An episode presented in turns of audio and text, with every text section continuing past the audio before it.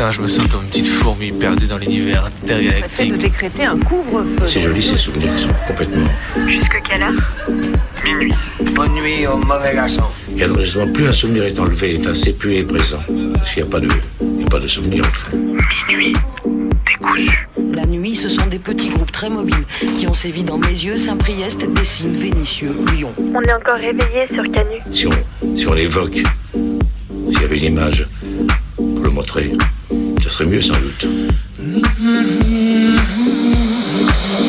Vous savez qu'il y a une légende terriblement érotico-radiophonique qui dit que nous ne connaîtrons vraiment que lorsque nous aurons fait ensemble le tour complet du cadran. Il est 23h23. C'est débrancher ses oreilles du monde Il est 23h54. pour les rebrancher sur un autre. La radio la nuit, euh, ouais, il y a un truc, il y a quelque chose de particulier, quoi.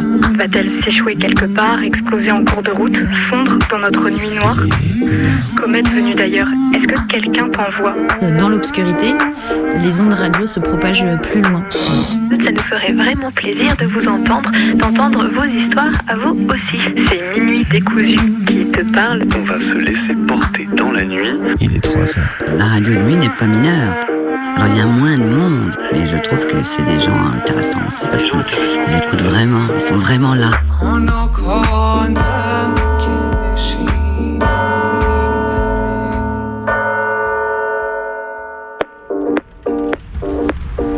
Mardi 27 juin, à Nanterre, la police a assassiné Naël, un adolescent de 17 ans, lors d'un contrôle routier.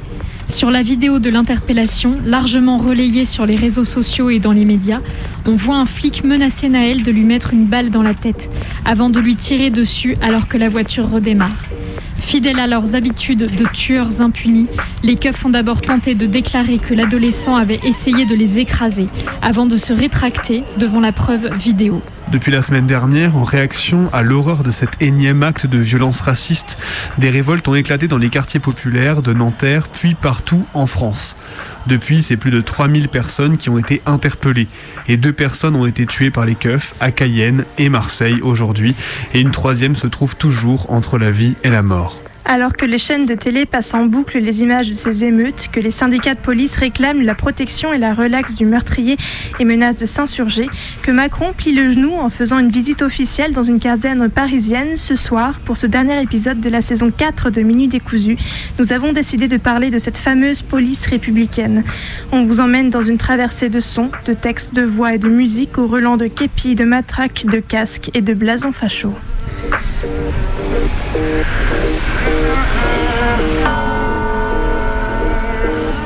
Cette vidéo pour rétablir la vérité, car il y a plein de choses fausses qui tournent sur les réseaux, sur la mort de mon copain Naël, et je vais vous raconter l'histoire de A à Z. On s'est retrouvé mardi 27 juin à 8h10, on nous a prêté la Mercedes, on a décidé de faire un tour dans Nanterre, nous étions ni sous alcool, ni sous ballon, ni sous rogue. Au bout de quelques minutes, nous nous sommes retrouvés sur la voie de bus, sur la Joliot-Curie. Nous étions en train de rouler quand j'ai aperçu les motards de la police qui se sont mis à, no- à nous suivre. Ils ont mis les gyros. On a fini par s'arrêter au niveau de la rue Pasteur François Arago. Au premier policier est venu à demander à Naël de baisser la fenêtre, ce qu'il a fait, Naël. Il a baissé la fenêtre.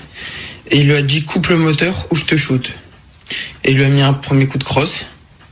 Ensuite, le deuxième est arrivé, il lui a aussi mis un coup de crosse et s'est placé au niveau du pare-brise face à Naël. De là, le premier policier qui est au niveau de la fenêtre lui braque une arme sur la tempe et lui dit bouge pas ou je te mets une balle dans la tête. Le second policier lui dit shoot-le. Le premier policier lui remet un coup, un coup de crosse. La voiture, c'est une boîte auto. La voiture n'était pas sur parking. Au moment où il a reçu le troisième coup de crosse, son pied a lâché, la pédale de frein et la voiture a avancé. Et le second policier qui était au niveau du pare-brise a tiré. Du coup, euh, son pied, a- il a enfoncé l'accélérateur. Je l'ai vu, agoniser. Il tremblait. On a percuté une barrière. J'ai eu peur. Euh, je suis sorti de la voiture. Je me suis enfui. Je pensais que même moi, il pouvait me tirer dessus. Du coup, j'ai couru. Et là, je suis vraiment choqué ce qu'ils viennent de faire, euh, ce qu'ils viennent de faire devant devant moi. En plus, à mon pote.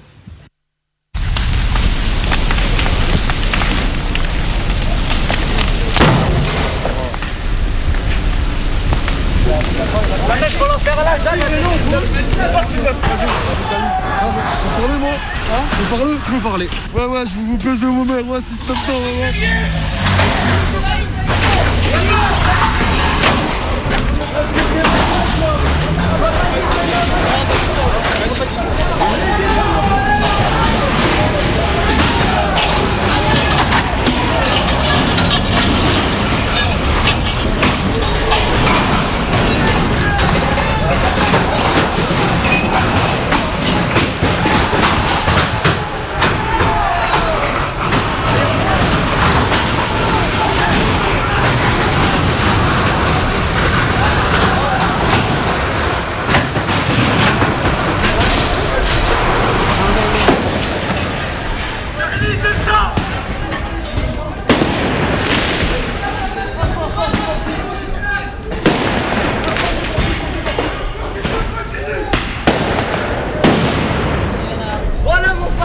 La police est un appareil d'État chargé de maintenir l'ordre public par la contrainte. Elle est organisée rationnellement pour produire de la violence.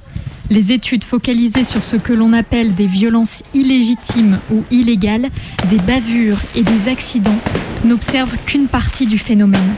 Elles insistent sur le fait que la police tente de réduire le risque de tuer dans les sociétés qu'elles appellent démocratiques, que les agents de la force publique travaillent à contenir leur violence et que la brutalisation physique ne représente qu'une exception. Ces observations ne permettent pas de comprendre l'impact et les effets sociaux de comportements peut-être minoritaires dans la vie d'un policier, mais qui structurent profondément la vie de ceux qui les subissent quotidiennement et de plein fouet. Elles masquent aussi le système général des violences symboliques et physiques provoquées par l'activité policière. Les rondes et la simple présence, l'occupation virile et militarisée des quartiers, les contrôles d'identité et les fouilles au corps, les chasses et les rafles, les humiliations et les insultes racistes et sexistes, les intimidations et les menaces, les coups et les blessures, les perquisitions et les passages à tabac, les techniques d'immobilisation et les brutalisations, les mutilations et les pratiques mortelles ne sont pas des dysfonctionnements. Il ne s'agit ni d'erreurs, ni de défauts de fabrication, ni de dégâts collatéraux. Tous ces éléments sont au contraire les conséquences de mécaniques instituées, de procédures légales, de méthodes et de doctrines enseignées et encadrées par des écoles et des administrations.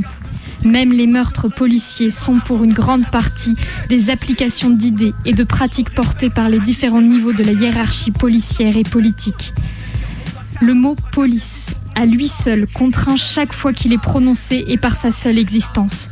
Toute la police est violence, jusque dans ses regards et ses silences.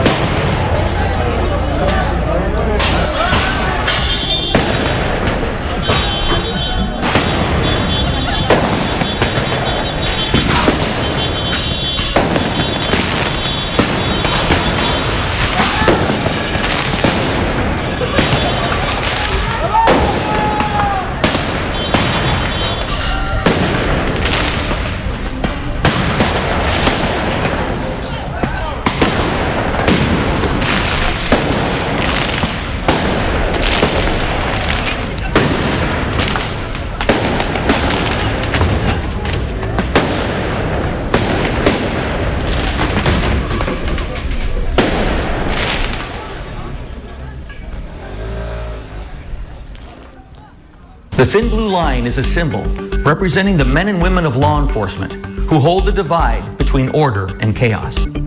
The thin blue line flag is flown to show support for our heroes in law enforcement and serves as a consoling reminder that they will always be there to protect us. You have the right to remain silent. Anything you say can and will be twisted around and used against you in a court of law. I'll make damn fucking sure of it. You have the right to an attorney. If you cannot afford an attorney, which you probably can't, one will be provided for you, you stupid, wicked, moving It's the bad lieutenant running up in your tenement. La police, à la fois comme institution et comme pouvoir, s'assoit sur un ensemble de mythologies réactionnaires anciennes qui continuent de se développer et de justifier les flics dans leur action quotidienne, comme l'explique Tyler Wall dans le bouquin Violent Order. L'idée que la vie elle-même, en tout cas la vie qui vaut la peine d'être vécue, est impossible sans police est une idée fondamentale de l'ordre capitaliste. On pense communément que s'il n'y avait pas de police, la sauvagerie et la prédation l'emporteraient. Cette idée est condensée dans la Thin Blue Line, ou fine ligne bleue, une phrase qui confère une sorte de caractère sacré aux hommes et femmes en uniforme. La Thin Blue Line articule donc la croyance profondément ancrée que la police est un prérequis nécessaire pour que la civilisation existe d'abord puis se développe. Parler au nom de la Thin Blue Line revient spécifiquement à poser la police comme la force primaire qui sécurise ou rend possible toutes les choses qui sont placées comme étant au cœur de l'existence humaine. La liberté, la sécurité, la propriété, l'accumulation, la loi, la citoyenneté et même le bonheur. Considérons comme, à une veillée pour les officiers tombés en service en 1993, Bill Clinton se référait à la police comme des, je cite, sentinelles de liberté, une fine ligne bleue, rien d'autre que notre tampon contre le chaos, un bouclier auquel les Américains ne pensent pas toujours jusqu'à ce qu'ils se lèvent à leur défense. On continue la citation, la sécurité de nos concitoyens dans leur maison où ils travaillent et où ils réalisent leurs loisirs, tout cela repose sur cette ligne. C'est donc aux citoyens individuels de renforcer cette ligne, de la faire la plus forte possible.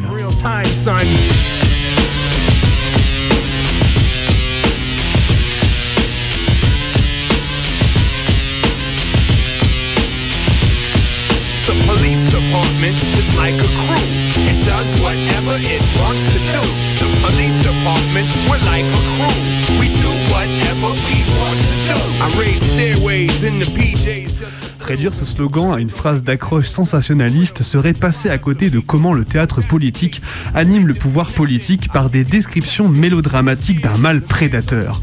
La Thin Blue Line est un exemple de la plus large mélodramatisation de l'insécurité qui structure l'imaginaire libéral, dont le but est de marquer les ennemis de l'État comme méritant la violence en incarnant le mal. Plus qu'une phrase d'accroche, la Thin Blue Line désigne le maintien de l'ordre comme un mélodrame de haut niveau, une guerre mythologique entre la civilisation et la sauvagerie, le bien et le mal, le prédateur et la proie. L'effet de la formule prédateur-proie est une naturalisation des pouvoirs policiers, comme si la prérogative de la police était à la nature ce que la prédation du loup était à l'espace sauvage. Dans cette proposition, même la plus petite transgression ou indiscipline devient une menace bestiale à l'ordre social, avec une police chargée d'identifier, de contenir, d'éradiquer ces menaces dans un sens qui renverse la relation prédateur-proie. Les policiers, les policiers devant devenir eux-mêmes des prédateurs.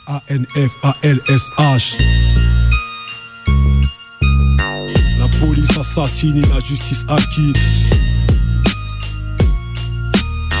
La police assassine et la justice acquitte. C'est comme ça que je me définis, tout comme la plupart de nos ruelles. L'esthétique Thin Blue Line semble être partout, que l'on soit dans la queue d'un café ou en route sur la nationale ou en surfant sur les réseaux sociaux. Depuis la dernière décennie à peu près, une culture industrielle très visible en a émergé, représentée par des entreprises comme Thin Blue Line USA ou Blue Line Beasts, qui colportent des vêtements, drapeaux, chapeaux, autocollants de voitures, bijoux, mugs, plaques d'immatriculation, ampoules et décorations spécialisées.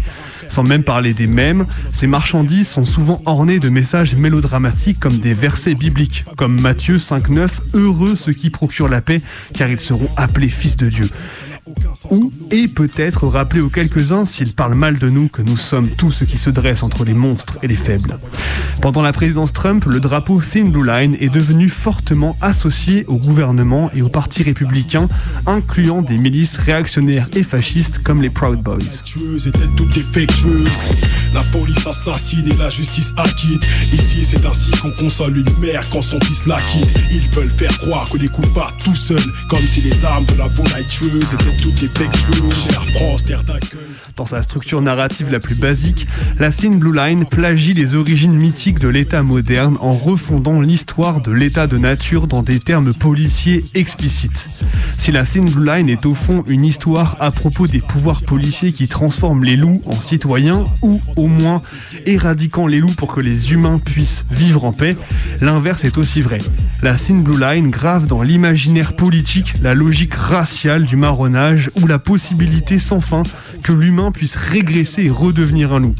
Comme le note Marie Nyquist, il y a une dimension temporelle dans les travaux de Thomas Hobbes, dans le fait que la menace de régression vers la violence primitive de la nature est toujours à l'horizon du politique. La minceur de la Thin Blue Line est la nature du drou- la nature est toujours à l'horizon du politique. La minceur de la Thin Blue Line est la menace du retour à l'état de nature qui fournit l'échafaudage idéologique sur lequel le pouvoir policier se légitimise comme inventeur de l'humanité. Ici c'est ainsi qu'on console une mère quand son fils la Ils veulent faire croire que les coups partent tout seuls Comme si les armes de la volaille tueuse étaient toutes des news Loin d'être un phénomène américain, la dimension mythologique du pouvoir policier se posant comme dernier rempart face à la barbarie trouve son origine en contexte colonial, dans des, do- dans des doctrines expérimentales que Mathieu Rigouste s'est attaché à retracer dans le contexte de la guerre d'Algérie. Dans la doctrine de la guerre révolutionnaire, DGR, la métaphore de la maladie est fondamentale pour appréhender les rôles respectifs de la population, des combattants et de l'État. L'imaginaire de la pourriture met en scène un phénomène qui tendrait à se répandre dans le temps et dans l'espace, et qu'il faudrait détruire rapidement et complètement, sous peine de voir disparaître la civilisation dite saine, entre guillemets. La doctrine de guerre révolutionnaire considère ainsi la guérilla comme un cancer, la population comme un organe gangréné et l'armée comme un chirurgien. La figure de l'ennemi intérieur, instituée par la DGR, est indissociable d'une conception de la population comme milieu vivant. À la fin des années 50, en terre algérienne, l'idée au fondement de la, doctrine de guerre révolutionnaire, séparer le poisson de l'eau, y compris en s'appropriant parmi les armes présumées de l'adversaire l'usage de la terreur pour contrôler la population, a ainsi permis de justifier l'expérimentation d'une nouvelle technologie de coercition de masse.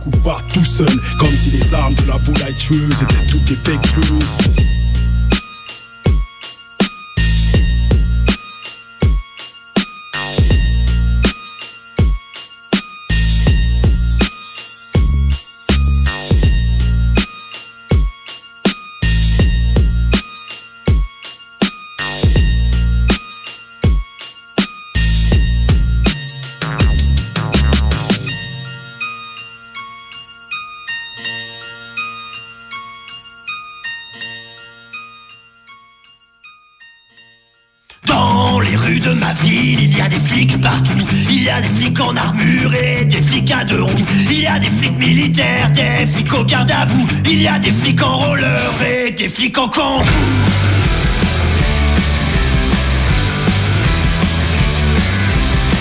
Il y a des flics sur les toits, il y a des flics dans la boue. Il y a des flics chez moi, des flics sur mes genoux. Il y a des flics dans ta tête, des flics dans tous les trous. Il y a des flics à paillettes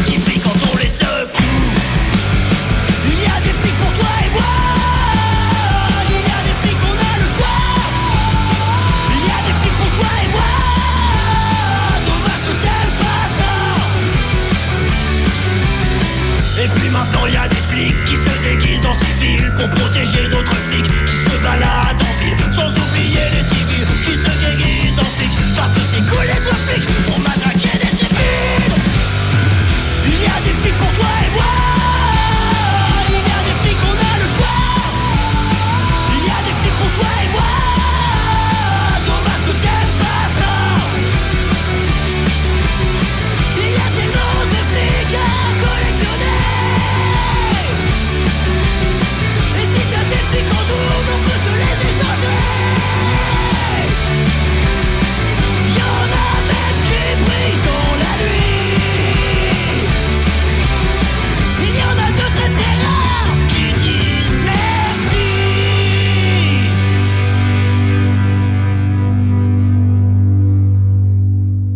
on fout sa vie en l'air avant même d'avoir l'âge de charbonner. J'habite une ville en bord de mer avec vue sur les bâtiments de mon quartier. Un arabe pauvre est un arabe, un arabe riche est un riche. J'ai résolu l'équation de la France entre midi et 10. 31 décembre 2006, 19h. Dans une grande agglomération de la banlieue parisienne, trois adolescents, élégamment vêtus, attendent leur bus sous la pluie à un arrêt situé en lisière d'une petite cité HLM. Ils ont prévu de passer le réveillon du Nouvel An avec des camarades dans la ville voisine. Les deux plus âgés ont 16 ans, ils sont amis de longue date. Le troisième a 13 ans. Il est le cousin de l'un des deux grands. Il est venu passer les fêtes de fin d'année chez son oncle. Les trois adolescents sont sous l'abri depuis quelques instants lorsqu'ils aperçoivent un groupe de cinq jeunes qui courent, sautent dans une voiture et démarrent précipitamment. Un quart de CRS qui circule dans le quartier apparaît à ce moment. Ses occupants n'ont visiblement rien remarqué de cette animation momentanée. En passant, ils dévisagent les adolescents à l'arrêt de bus et continuent leur ronde à petite vitesse. Quelques minutes plus tard, un véhicule de police arrive en trombe sur les lieux et s'arrête bruyamment devant les trois garçons qui attendent toujours le moyen de transport qui leur permettra de rejoindre leurs amis à la fête. Trois agents en tenue en descendent, saluent froidement les adolescents, leur demandent leurs papiers, les fouillent sans ménagement et les interrogent sur ce qu'ils font dans cet endroit. Apparemment satisfaits des réponses qu'ils ont obtenues, ils remontent dans leur voiture pour échanger par radio des informations avec le commissariat. À ce moment, les adolescents pensent encore qu'il ne s'est agi que d'un banal contrôle d'identité. Les deux cousins sont d'origine mauritanienne, leur ami est né en Équateur, tous trois habitent la banlieue. Ils savent par expérience que pour eux, se trouver hors de chez eux signifie être fréquemment exposé à de semblables vérifications, selon la même séquence humiliante, main posée sur la portière du véhicule de police, poche vidée de leur contenu sur le capot, corps palpé avec les jambes écartées. Un rituel presque toujours exécuté en public devant les gens du voisinage qui commenteront plus tard la scène. Ces contrôles, ils en ont déjà subi plusieurs à différentes heures du jour et en divers lieux, attendant un ami à la gare ou se promenant dans la rue. S'ils ressentent la vexation de la situation, ils n'éprouvent pas d'inquiétude particulière. Ils n'ont rien à se reprocher et du reste n'ont-ils pas démontré leur bonne volonté en se laissant faire sans broncher? Ils ignorent alors que les policiers viennent d'appeler les renforts.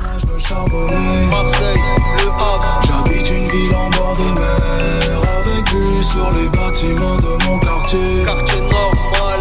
Et quand j'ai visité la terre Je me suis mis à aimer encore plus ma cité. Y'a que les riches qui trouvent que la misère est si belle Et qu'on devrait être heureux de la chanter. Et Max, guitare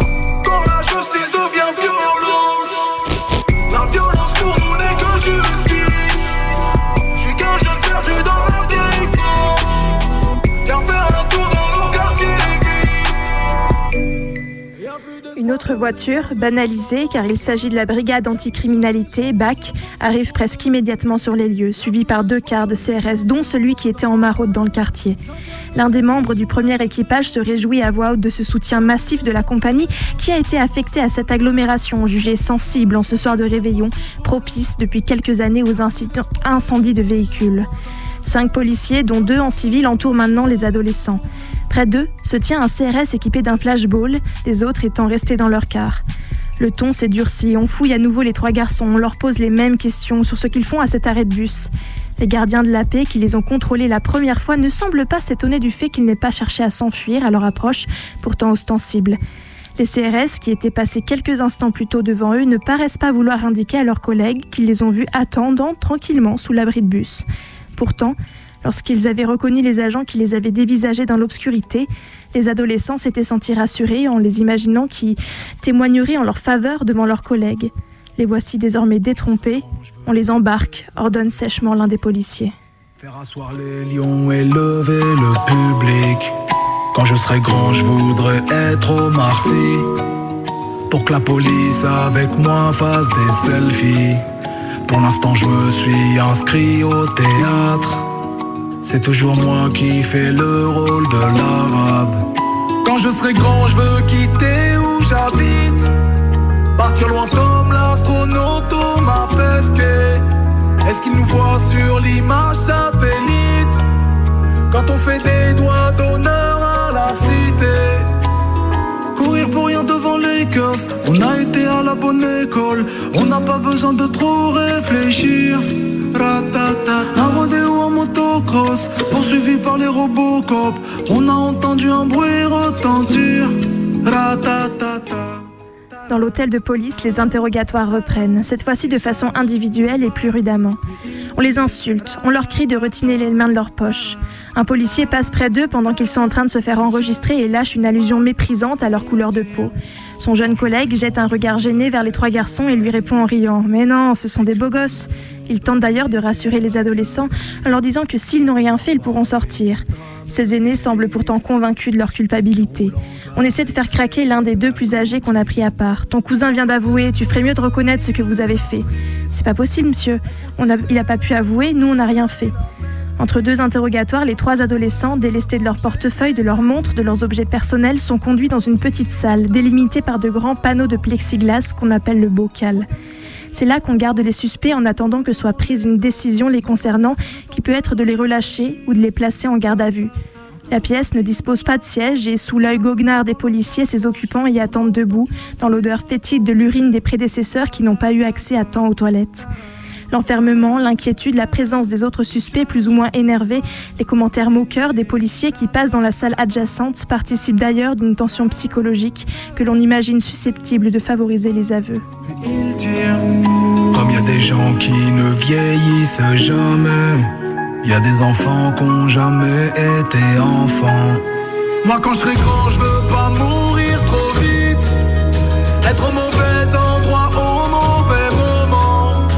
pas choisi d'habiter dans la street ou de mourir en bas de mon bâtiment.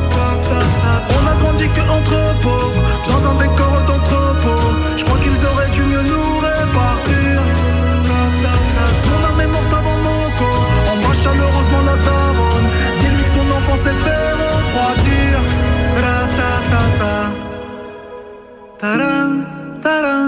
Je pars, je pleure, je respire. Le chef de poste décide alors d'appeler les parents des deux aînés pour leur annoncer que leurs enfants sont retenus au commissariat et qu'ils doivent venir les chercher. Il est presque minuit.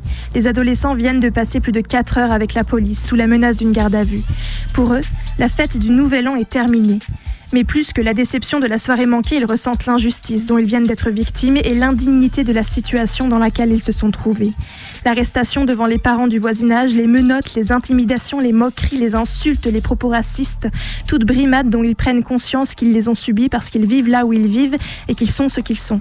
S'ils ne s'étaient pas trouvés aux abords d'une cité HLM et s'ils n'avaient pas été visiblement d'origine étrangère, ils ne seraient pas devenus ces usual suspects de la délinquance ordinaire et ils n'auraient pas eu à supporter ces humiliations. Une scène ordinaire de la vie de banlieue, en somme, et qui se termine bien d'ailleurs avec la libération des trois garçons qui ne sont pas inculpés. On est dans un ordre normal des choses. Pour la police, ce n'est au bout du compte qu'une vérification d'identité et un interrogatoire en règle justifiés l'un et l'autre par une suspicion raisonnable de participation à un acte délictueux. Pour les adolescents, ce n'est finalement qu'une interaction avec les forces de l'ordre, certes plus traumatisante que les précédentes, mais dont ils savent qu'elle n'est pas la première et dont ils devinent qu'elle ne sera pas la dernière.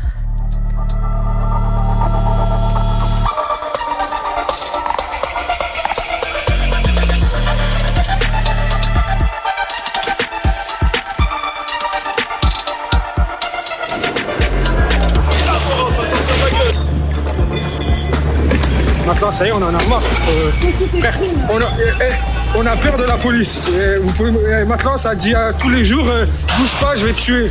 Heureusement qu'il y a eu la vidéo, sinon ce serait comme d'hab. On ouvre aux oubliettes et on recommence et on recommence et on recommence.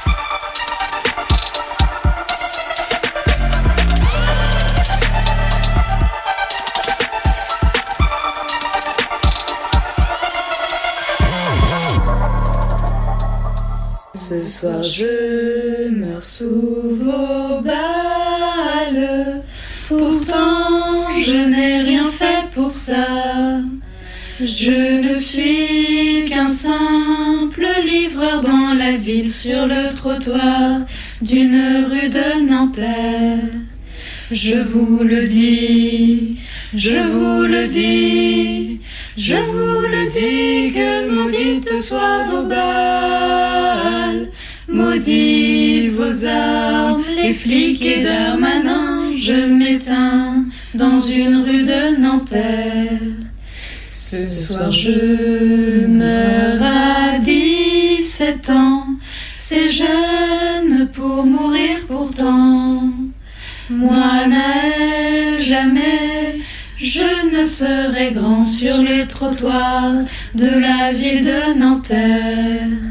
Je vous le dis, je vous le dis, je vous le dis que maudites soient vos balles, maudites vos armes, les flics et Darmanin, je m'éteins dans une rue de Nanterre.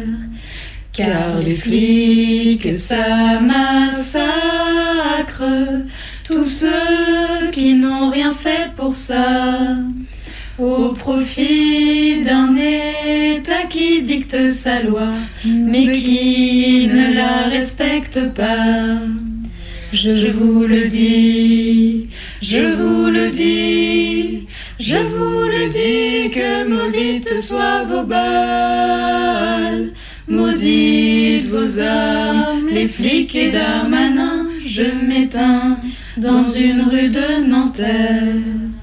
Donc en fait, il y a certains agents qui en abusent. Certains policiers euh, viennent arrondir entre guillemets leur fin de mois en demandant des dommages et intérêts. Le rapport lui-même de l'inspection parle d'habitués et qui parlait d'un policier qui avait, euh, ne serait-ce qu'en 2012, en un an, déposé 28 dossiers de demande de dommages et intérêts. Alors quand vous avez 28 dossiers à minima 300 euros de dommages et intérêts, Bon, ça, fait, ça commence à faire beaucoup. Les frais d'avocat des agents sont pris en charge par l'administration.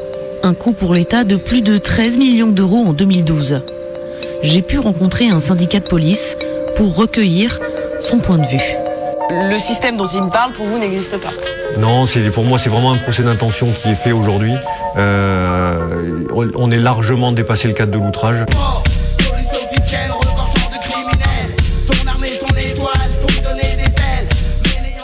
Les trois manières dont les citoyens sont utilisés pour générer des revenus par la police. Premièrement, les frais d'utilisation imposés par les tribunaux. 2. Les services entre guillemets privés de contrôle et de la probation. 3. La confiscation, la saisie d'une propriété.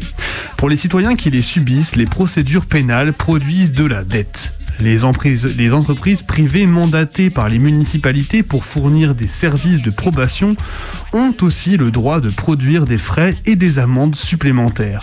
Dans cette situation, les institutions municipales sont donc en train de créer un marché de captifs pour les entreprises proposant des services de probation sans prendre la peine d'encadrer leurs activités.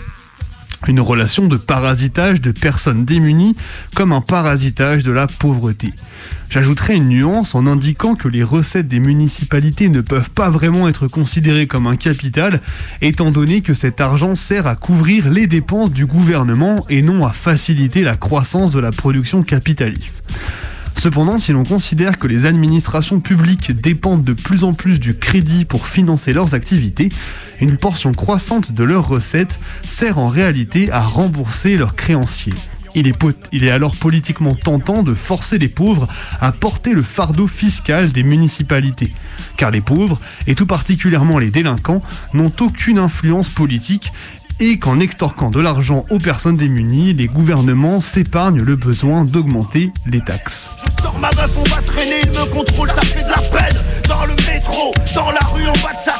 SOS, papy supporte le mouvement NTM.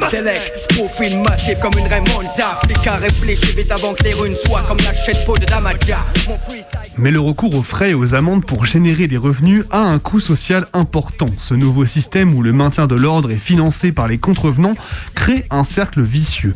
Plus ils sont pauvres, plus ils prendront de temps à rembourser leurs amendes, frais et taxes, plus ils accumulent des dettes, plus ils resteront longtemps en prison ou en probation et plus ils auront de chances de devenir inemployables ou récidivistes. En somme, on enferme les pauvres dans un cycle de dette et d'incarcération qui affecte leur existence en profondeur.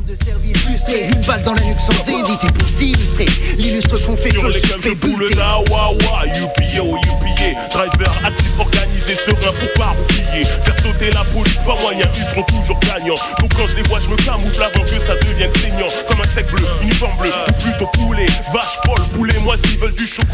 les révélations du département de la justice des États-Unis sur les conditions ayant mené au meurtre de Michael Brown, un homme noir sans armes abattu par l'agent Darren Wilson, n'y sont pas pour rien. En 2013, les frais et les amendes comptaient pour 20,2% du budget des 12,75 millions de dollars de la ville de Ferguson. Le rapport paru le 4 mars 2015 notait que La pression que la ville de Ferguson exerçait sur son service de police pour générer des revenus a eu un profond impact sur le maintien de l'ordre. Les horaires et affectations de patrouilles ont été axés sur l'application énergique du règlement municipal de Ferguson, sans que l'on ne se préoccupe de savoir si ces stratégies policières amélioreraient la sécurité publique ou si elles minaient au contraire la confiance et la coopération du public. L'évaluation et la promotion de policiers reposent de façon excessive sur la productivité, c'est-à-dire le nombre de contraventions. Cet ordre de priorité de la ville et de son service de police a amené plusieurs policiers à considérer les citoyens et surtout celles et ceux vivant dans les quartiers à majorité afro-américaine moins comme des citoyens citoyennes à protéger que comme des délinquants, délinquantes et de potentielles sources d'argent. Le rapport cite une correspondance par mail entre John Shaw, directeur financier et gestionnaire municipal de Ferguson, et son chef de police Thomas Jackson, qui révèle comment ces deux personnages ont travaillé de concert pour augmenter les revenus de la municipalité à l'aide d'amendes et de frais. En mars 2010, Shaw écrivait à Jackson À moins d'augmenter significativement le nombre de contraventions d'ici la fin de l'année, il sera difficile d'accroître nos recettes l'an prochain. Qu'en pensez-vous?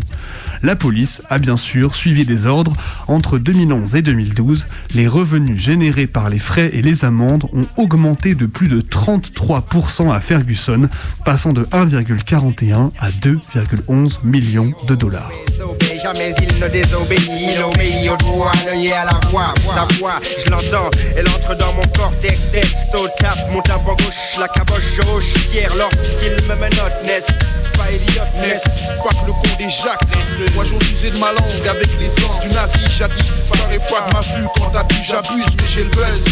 T'arrêtes de chaque des 5 minutes, 10 minutes, 10 minutes. Ta manière d'irriter ne m'amuse plus mes muscles.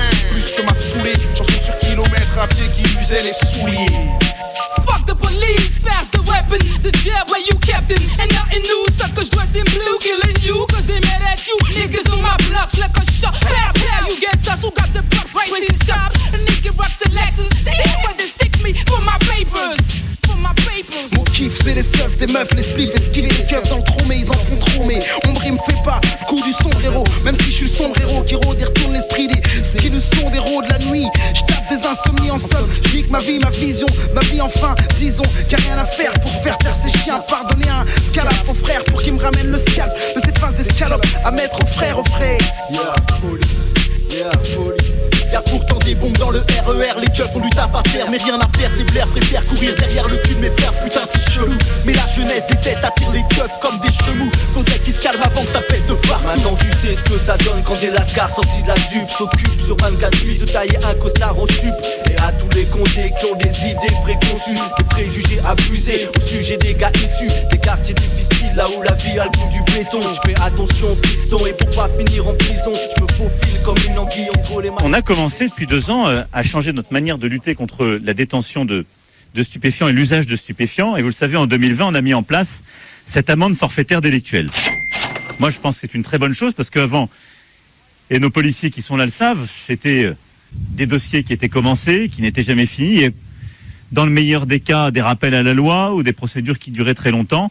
Et on avait énormément de mal à suivre parce que le flux ne permettait pas d'avoir un bon traitement de l'aval. Cette amende forfaitaire, c'est plus efficace, c'est plus réaliste. En France, c'est 350 000 amendes forfaitaires délictuelles qui ont été délivrées pour stupéfiants. À Marseille, c'est quasiment 30 000 qui ont été dressées depuis 2020. Simplement, la difficulté, c'est que la verbalisation est faite, mais par télépaiement, dans un centre des finances publiques ou par courrier, avec un délai de 45 à 60 jours. Donc même si je me félicite quand une réforme est plus efficace, ce que je fais devant vous là, je demande toujours au ministre quelle est la réalité. Quand on s'aperçoit qu'il y a 35 à 40 des gens qui payent vraiment l'amende, on ne peut pas trouver que c'est un monde formidable. Et on sait que dans certains quartiers, l'insolvabilité s'étant organisée, on a des chiffres qui sont très bas. On a 20% des gens qui ont l'amende qui la payent. Donc, à compter de la fin de l'été, une réforme va être prise par décret, pas simplement pour Marseille, là cette fois-ci je vous rassure c'est France entière, qui va nous permettre le paiement par carte bancaire ou en espèces immédiat, et qui sera, donc ce décret sera publié, je le disais, début septembre. Les policiers et les gendarmes seront équipés de terminaux de paiement électronique pour procéder à ce paiement immédiat.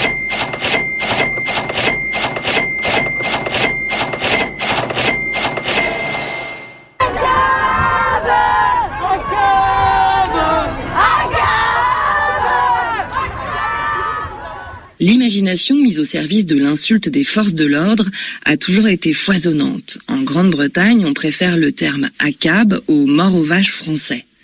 C'est Marion Dupont dans les pages du Monde qui retrace l'histoire de cet acronyme parfaitement adapté à une circulation exponentielle sous forme de hashtag. Mais avant d'accéder à une telle célébrité, ACAB a parcouru un très long chemin jusqu'au compte Twitter de l'extrême gauche. ACAB ou All Cops Are Bastards, tous les flics sont des bâtards, est le fruit d'une longue tradition de détestation de la police qui pourrait commencer au 19e siècle. On peut dire que je suis dite une personne ACAB, donc euh, qui pense que All Cops Are Bastards, tous les policiers sont des bâtards.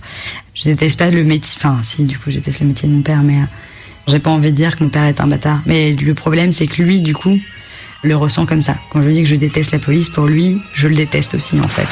Quelle drôle d'idée que d'être policier. Arriviste et planqué, la belle farce bien polissée Tu mènes l'enquête, t'as le doigt sur la gâchette. Tu manges tel un porc, des donuts dans des parquettes Tu cannes les gens, tu kiffes flingue entre les gens. Trop de métèques dans la street, tu te dis que c'est rageant Monsieur l'agent, ah, tu fais partie d'une farce macabre.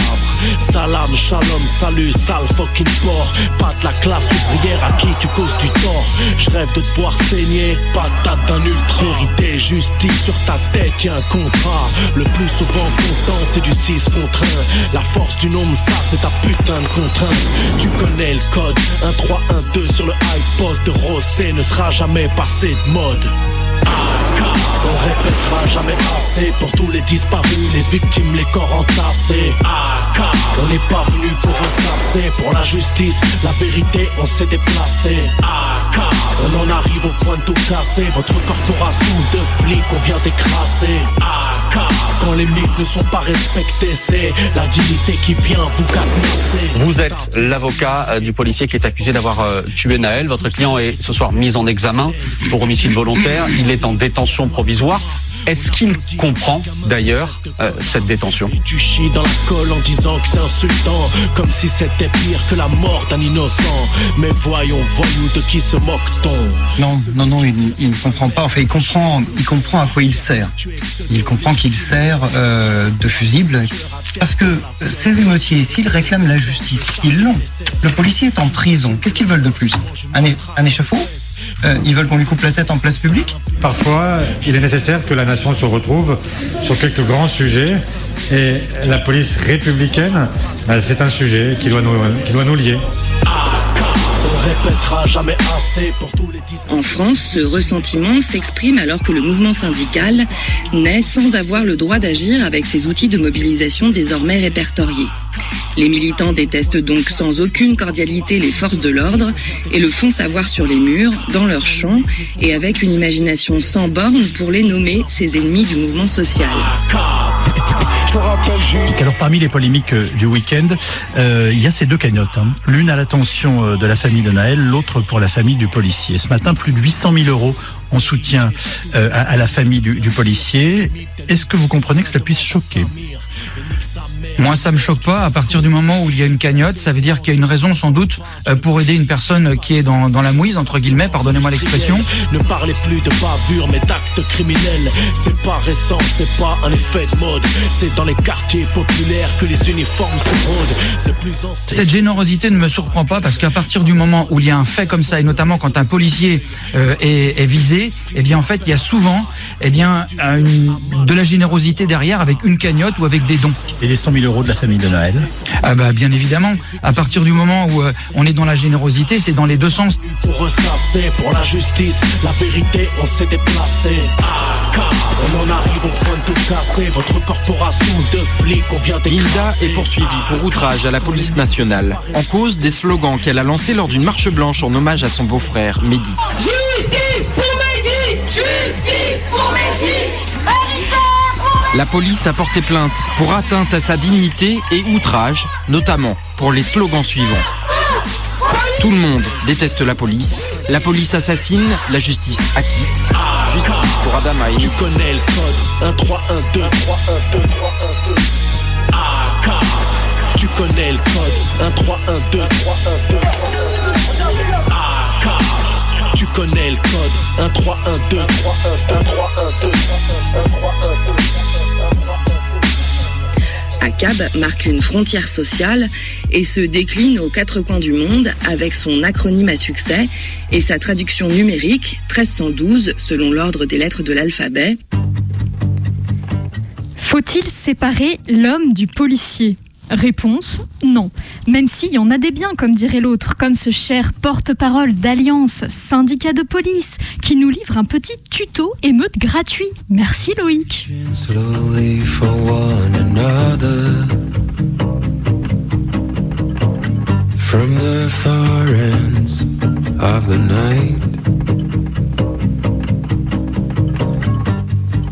Ces, ces fameux mortiers d'artifice, c'est en tout cas pour le grand public, bien évidemment, euh, une des découvertes. Euh, on a l'impression que ce sont devenus des armes d'une certaine façon. Comment font nos policiers? Euh, Qu'est-ce qui vous inquiète? Et est-ce que c'est aussi grave qu'on le perçoit?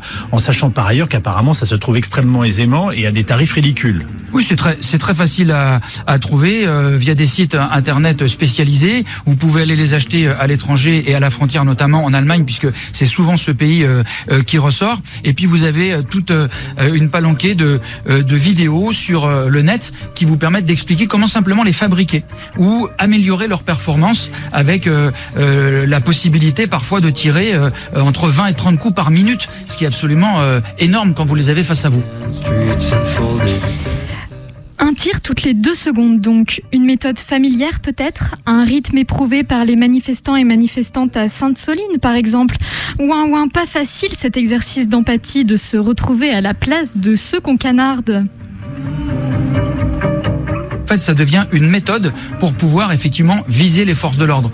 Euh, ça peut blesser, ça peut tuer, ça peut mettre le feu. Donc en fait, avec euh, ces engins-là, eh bien, on a la possibilité d'avoir tout un panel pour semer le trouble.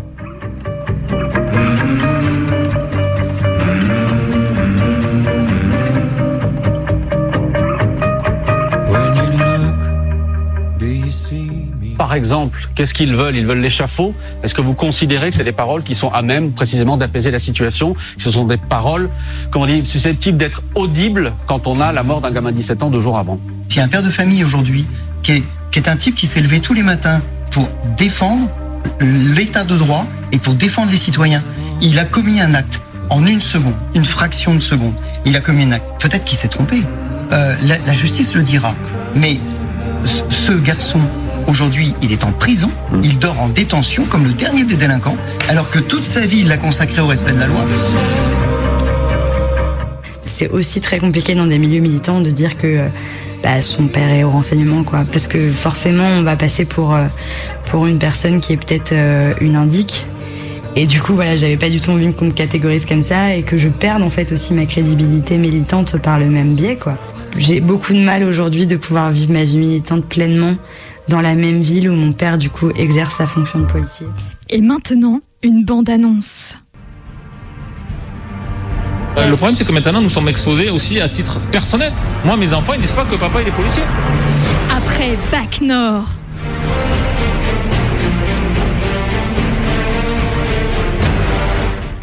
Arrête-toi Arrête-toi Arrête-toi, discute Individu en fuite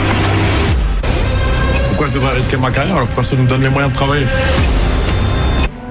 Ça fait 20 ans que je fais ce métier, moi. Tu crois que tu sais tout, mais tu sais rien? Tu sais rien des quartiers nord On a failli crever là-bas Après novembre.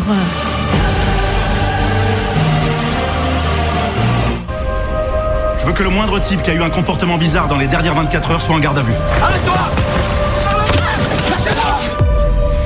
Ouin Ouin, le nouveau film de Cédric Jiménez.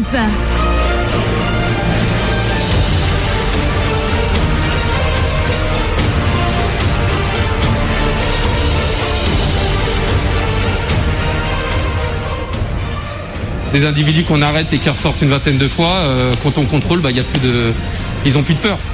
Il n'y a pas un jour où il n'y a pas un policier qui ne se fait pas agresser, qui ne se fait pas rouler dessus par un véhicule. Euh, on travaille euh, dangereusement quand même. On sent le délitement, on sent que il y a euh, un problème d'autorité. Bien sûr, bah, on le voit tous les jours, les policiers qui sont tués, les policiers qui se font caresser dans les cités, il y a des zones en France, c'est du non-droit. Un film recommandé par les syndicats de police BFM TV, Radio Courtoisie, le Rassemblement national et Eric Zemmour en personne. Et plus le désordre va, va augmenter. Et ça va au contraire complètement contraindre les forces de l'ordre dans l'usage de la force. Et donc les, les forces de l'ordre, déjà il y avait, il y avait le syndrome I don't care hein, qui était très prégnant euh, en France. Les policiers disent euh, pourquoi est-ce que je me mets en danger pour une justice qui libère les, les délinquants en permanence et, euh, et, et qui, qui affiche une impunité euh, totale. Mais maintenant, non seulement je me mets en danger, mais si j'utilise la force, je vais, au- je vais en prison. C'est moi qui vais en prison. Et ben je ne ferai plus rien.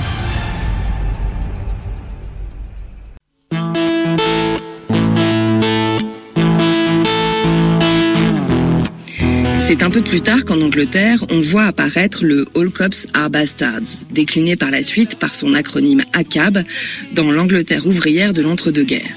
Au début des années 80, on retrouve ACAB du côté du mouvement skinhead.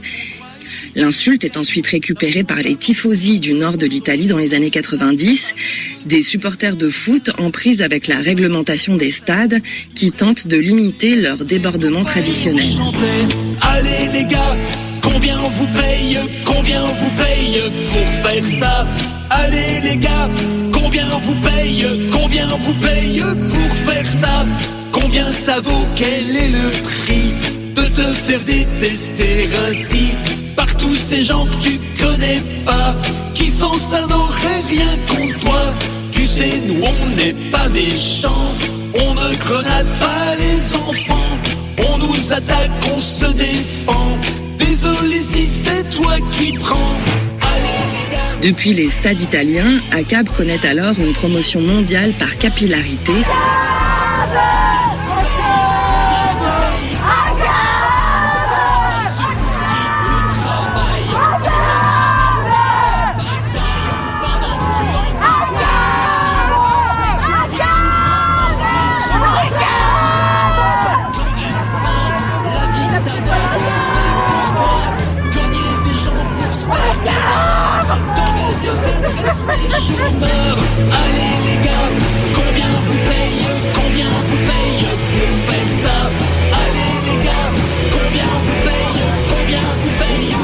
Propos ne sont ni insultants ni outrageants. Ils renvoient simplement à une idée, à une, à une envie, à un besoin de- d'une justice qui est une justice équilibrée.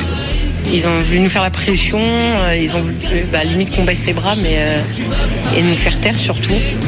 Et euh, ça, c'est clair et net, euh, on va pas se taire quoi. Police partout, justice nulle part. Police partout, justice nulle part. Alors, on n'est pas des héros. C'est cette connerie. On peut pas tous les jours être un héros, c'est Goethe qui l'a dit. Il a dit on peut pas tous les jours être un héros, mais il a dit on peut toujours être un homme. Vous avez été, on a été, nous avons tous été là des hommes. Et vous allez voir, ça sera pas toujours la guerre, les CRS. Et des fois, vous allez vous emmerder à sans souteneur. Mais l'intérêt, c'est qu'un jour, ça peut être la guerre. Et si vous êtes là, c'est pourquoi C'est pourquoi vous êtes là L'armure Plus fort. Qui c'est qui est Eh toujours bien. curieux de savoir ce que tu fais C'est la moustafette Qui c'est qui est payé pour rouler à 30 toute la journée C'est la moustafette Qui c'est qui t'embrouille dès que tu mets le pied dehors C'est la moustafette À cause de qui tu peux même plus conduire fonce des Trois moustachus dans une estafette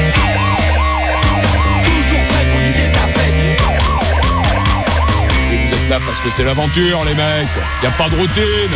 Y a pas, tiens, qu'est-ce que je vais manger ce soir? Qu'est-ce que la grosse, elle va m'avoir préparé? Ça fait pas de bruit, ça se cache derrière le cimetière la nuit. Ça te surveille, ça te suit, ça te guette C'est tout si tu portes une casquette.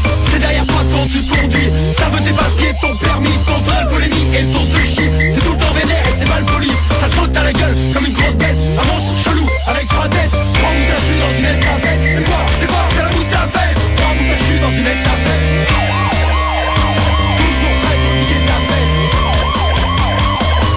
On sait pas ce que ça peut être demain. On sait pas ce que ça sera après-demain. Et on est là pour ça, parce qu'on aime ça. Qui c'est qui a pas fait assez d'études C'est la moustafette Qui c'est qui t'arrête tous les 100 mètres c'est la moustafette C'est quoi le contraire du respect C'est la moustafette C'est quoi la bagnole que j'aurais jamais C'est une moustafette Poli comme un mec qui pète à table C'est la moustafette Qui est compréhensif comme un feu rouge casquette. C'est la moustafette. Et peut-être même plus si affinité ou C'est la moustafette. Une bête à trois têtes qui te bouffe la tienne. C'est la moustafette. Trois moustachus dans une estafette. La moustafette. Putain, regarde qui c'est qui arrive Hein T'as quelque chose sur toi Au début, je voulais rien prendre, mais ouais. Balance. tout ton shit et fais ton bouquet, balance. Au bord de la route, tout en free party. Quand tu la vois, ça te fait souci. Tu sais que dedans, il y a trois blaireaux et qu'ils sont pas là pour fumer un bédo.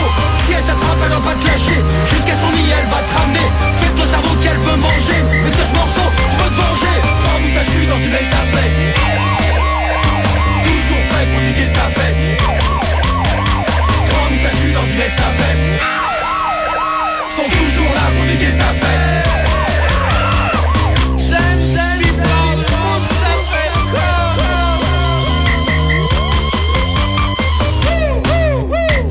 Pas de répétition, pas de routine, tout se passe bien.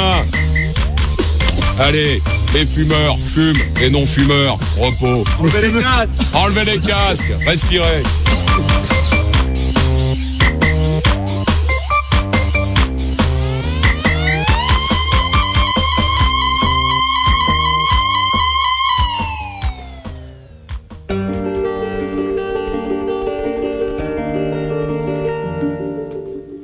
Amy a 20 ans. Il est actuellement scolarisé en première année de bac professionnel. Comme cela est assez fréquent pour les jeunes de son profil, issus de l'immigration africaine, habillés en vêtements de sport, il présente sa pièce d'identité à des policiers qui le connaissent bien et qui l'ont déjà contrôlé plusieurs fois ces derniers jours. D'un tempérament plutôt colérique, M, comme plusieurs de ses pairs, a appris à ne plus rentrer dans leur jeu, entre guillemets, c'est-à-dire à laisser sa rage s'exprimer ouvertement en répondant éventuellement aux provocations. Il sort sa pièce d'identité, les policiers la lisent, lui rendent et sortent les menottes pour l'interpeller. La sérénité stratégique de M laisse place à la colère et à l'incompréhension. Pourquoi vous voulez m'emmener? J'ai rien fait. La tension monte et plusieurs jeunes commencent à s'approcher pensant au départ qu'il ne s'agissait que d'un contrôle habituel. Certains insultent les policiers, d'autres demandent des explications et crient leur indignation. M ne se laisse pas menotter facilement par les quatre policiers qui l'entourent. Ces derniers sont soutenus par une quinzaine d'autres agents, la moitié appartenant à la BAC, qui arrive quelques minutes après le début du contrôle. Pour assurer leur retrait et éloigner les groupes de jeunes qui se forment, les policiers, d'après les jeunes, ce sont des agents de sûreté départementale qui font usage des gaz lacrymogènes, envoient des grenades lacrymogènes pendant que M commence à recevoir des coups, dont un coup de poing à l'oreille plus violent que les autres. Une fois M menotté et introduit dans une des deux Citroën Xara, les véhicules de police quittent le lieu de l'arrestation sous les insultes et plusieurs projectiles les atteignent. L'une de leurs vitres éclate. M est ensuite emmené vers le commissariat de circonscription situé dans une ville voisine. De manière assez surprenante et plutôt rare selon les récits que nous consignons habituellement, les policiers s'arrêtent en cours de route en face de la mairie dans un lieu à forte fréquentation piétonne au bord du principal axe routier de la ville. Ils sortent M, menottés de leur véhicule, et selon les témoins présents sur les lieux, il est roué de coups devant des dizaines de passants médusés. M est réintroduit dans la voiture et finit sa course au poste de police où il est placé en garde à vue. Il décrit plusieurs situations où il subit des coups, des insultes, dont certaines à caractère raciste. Toi et tes potes les singes, on va s'occuper de vous. Tu fermes ta gueule, hein. T'es plus ta- t'as plus ta meute. Quelques heures plus tard, M comprend la cause initiale de son arrestation. Il est soupçonné d'avoir participé à un vol à l'arraché de sacs de main, sac à main, avec un complice de type maghrébin. La confrontation avec la victime inno- l'innocente, mais il sera tout de même convoqué un mois plus tard au tribunal correctionnel pour outrage et rébellion. Au-delà des séquelles physiques, ce sont avant tout l'humiliation et le sentiment d'injustice qui prévalent dans son discours. Contrairement à l'attitude dominante face aux violences et aux brimades policières qui consistent soit à chercher à rendre les coups, en voie de projectiles et plus rarement de cocktails Molotov, soit à se résigner face à l'ordre des choses en entretenant une haine de la police, massivement partagée par les jeunes qu'ils soient délinquants ou non, M a décidé de plainter, porter plainte, en demandant de l'aide à une association locale. Plusieurs de ses membres décident d'accompagner M qui se rend le lendemain de son interpellation dans les bureaux de l'IGS, la police des polices. Muni de sa pièce d'identité, M est accueilli par un agent de l'IGS pendant une demi-heure et sort du bureau en colère sans que sa plainte ait été prise en compte. Je lui ai dit que je voulais porter plainte pour violence policière, elle m'a écouté et tout. Elle a pris des notes sur son ordi, après elle a téléphoné et je sais pas, sais pas qui et quand elle est revenue, elle m'a dit qu'elle pouvait pas prendre ma plainte. Elle a commencé à m'embrouiller, je comprenais rien. Après je l'ai coupé, je lui ai dit vous prenez ma plainte, c'est tout et vous me donnez un papier pour aller à l'hôtel Dieu.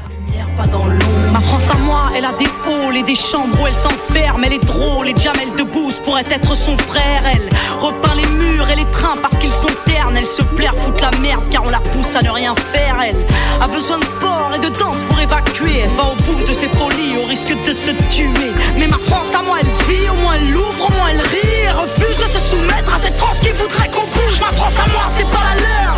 Celle qui vote extrême, celle qui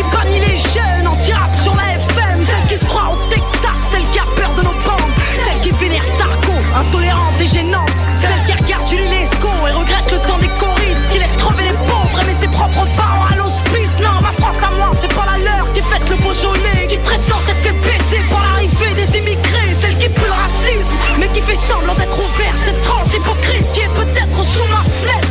Celle qui pense que la police a toujours bien fait son travail. Celle qui se gratte les couilles à table en regardant l'orangeade. C'est pas ma France à moi, cette France profonde. Alors peut-être qu'on dérange, mais nos valeurs vaincront. Et si on est des citoyens, alors aux armes la jeunesse. Ma France à moi leur tiendra tête jusqu'à ce qu'ils nous respectent. Donc ce soir-là, j'ai dit stop. Et en effet, j'ai appelé le 17. Donc c'était des collègues que vous avez appelés le 17, hein C'était pas les pompiers. Le 17, c'est la 17, c'est police, c'est la secours police ou la euh, gendarmerie. La police ou la gendarmerie, Euh, des gens qui connaissaient, avec lesquels ils travaillaient. Je te parlerai comme jamais tu ne parles à ta mère. Donc quand il est arrivé, enfin quand ils sont arrivés et qu'ils ont frappé à la porte, euh, déjà c'était un accueil euh, très chaleureux. Ah mais qu'est-ce que vous faites là Euh, C'est la Miss qui vous a appelé parce qu'en fait je lui ai dit que c'était trop et que ça pouvait pas en rester là et que j'allais déposer plainte contre lui, que je voulais que ça cesse. Il répondait quoi dans cet enregistrement? Que de toute façon euh, il avait fait 16 ans de gendarmerie, qu'il était agréé à sermenter, que je n'étais rien, qu'il ferait témoigner euh, euh, des collègues à mon encontre, qu'il me ferait passer pour folle. Au commencement, il y a deux femmes, Fatima Le Griguet et Alizé Bernard. Je rencontre la première en février 2017. Fatima Le Griguet est psychologue. Avec une grande bienveillance, elle évoque chacune de ses patientes meurtries par des violences conjugales. Elle les reçoit au service d'accueil des urgences à l'hôpital Robert Ballanger, à Aulnay-sous-Noix, sous Bois, en Seine-Saint-Denis. Je l'interviewe ce jour-là pour Le Monde. J'écris alors un article sur les plaintes de femmes violentées, bâclées ou rejetées dans les commissariats et les gendarmeries. En cette fin d'hiver, face à un café fumant, ses cheveux bruns tombant sur sa blouse blanche, elle m'expose les nombreux obstacles auxquels ses victimes se heurtent quand elles veulent déposer plainte. Au terme de notre entretien, elle s'arrête un instant sur le dossier de l'une d'entre elles. Son conjoint appartenait aux forces de l'ordre. Son cas s'est avéré d'autant plus complexe. J'ouvre une parenthèse dans mon carnet de notes, j'y inscris quelques bribes de phrases que j'entoure à plusieurs reprises au stylo noir. Un policier a amené sa femme à l'hôpital, admise en psychiatrie à la demande du mari, alors qu'elle n'avait rien à y faire. Couverte de coups sur le corps, menace de larmes à la maison, on a pu faire constater les faits la sortir de cette hospitalisation sous contrainte en en psychiatrie. Fatima Le Griguet doit repartir en consultation. Je lui demande si nous pourrons nous revoir pour discuter plus longuement de ce dossier, elle accepte. J'aurais pu me dire que cette histoire était une exception, la laisser à l'état d'idées griffonnées dans un cahier, mais je n'arrivais pas à effacer de mes pensées l'image de cette femme acculée, placée de force dans un service de psychiatrie, parce que la parole de son mari policier semblait avoir plus de valeur que la sienne. Briser le silence pour les victimes de violences conjugales est déjà d'une difficulté inouïe. Mais quand l'auteur de ces violences est un représentant de l'ordre et de la loi, comment ne pas se sentir désarmé? Dans les jours qui suivent, je constate des membres d'associations d'aide aux, victimes et des avocats. Tous m'affirment que le cas relaté par la psychologue n'est pas isolé. D'autres conjointes de policiers, mais aussi de gendarmes, font face à des difficultés invraisemblables pour faire valoir leurs droits. L'obligation de vivre en caserne pour les gendarmes et leurs familles ajoute à leur isolement en cas de violence. Le point commun entre ces femmes, leurs conjoints, sont supposés être ceux vers qui se tourner en cas de danger. Dès lors, ce qui devrait être une libération et susciter l'espoir de s'en sortir, appeler les secours, porter plainte, devient une source d'angoisse supplémentaire. Car les femmes risquent alors de tomber sur les collègues de leur agresseur, avec la possibilité, que leurs griefs soient minimisés ou ignorés. Les policiers et les gendarmes sont pourtant censés être les premiers à connaître la loi et à l'appliquer, leur vocation étant la protection d'autrui. Mais apparemment, ils ne la respectent pas toujours. Pire, en cas de violence dans le couple, certains usent et abusent de leur position et de leur statut pour broyer des femmes déjà anéanties par des années d'emprise.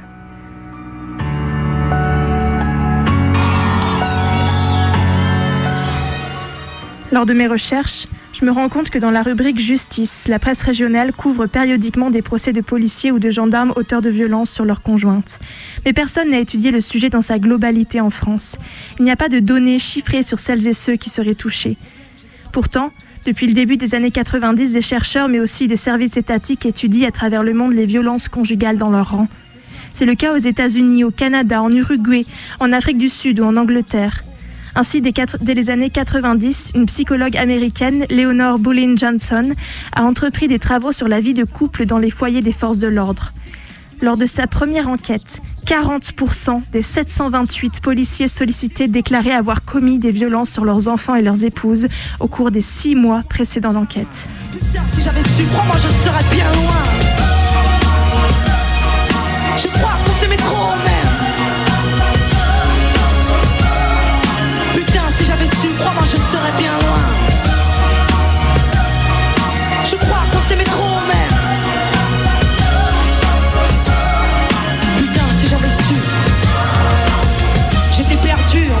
Sur le trottoir. Je voulais rentrer, pas d'RER, une heure du mat, il est trop tard. Il me dit, tu restes avec moi, c'est rien, ça va passer. Une minute après, j'ai juste senti mes côtes se casser. Quand ta main, tu dis plus rien, t'encaisses et t'encaisses. Tes larmes coulent et ton pouls et t'empêches, puis en baisse. Il m'a relevé, m'a embrouillé, puis m'a dit, ferme ta gueule, Mélanie, et dis à ta mère que tu rentres mardi. Les mots sont trop doux, les coups trop violents. Puis il me donnait des coups de coude en tenant ce volant. J'avais mal et j'ai rien dit, j'ai eu peur et j'ai souffert. Fermer les yeux, baisser la tête,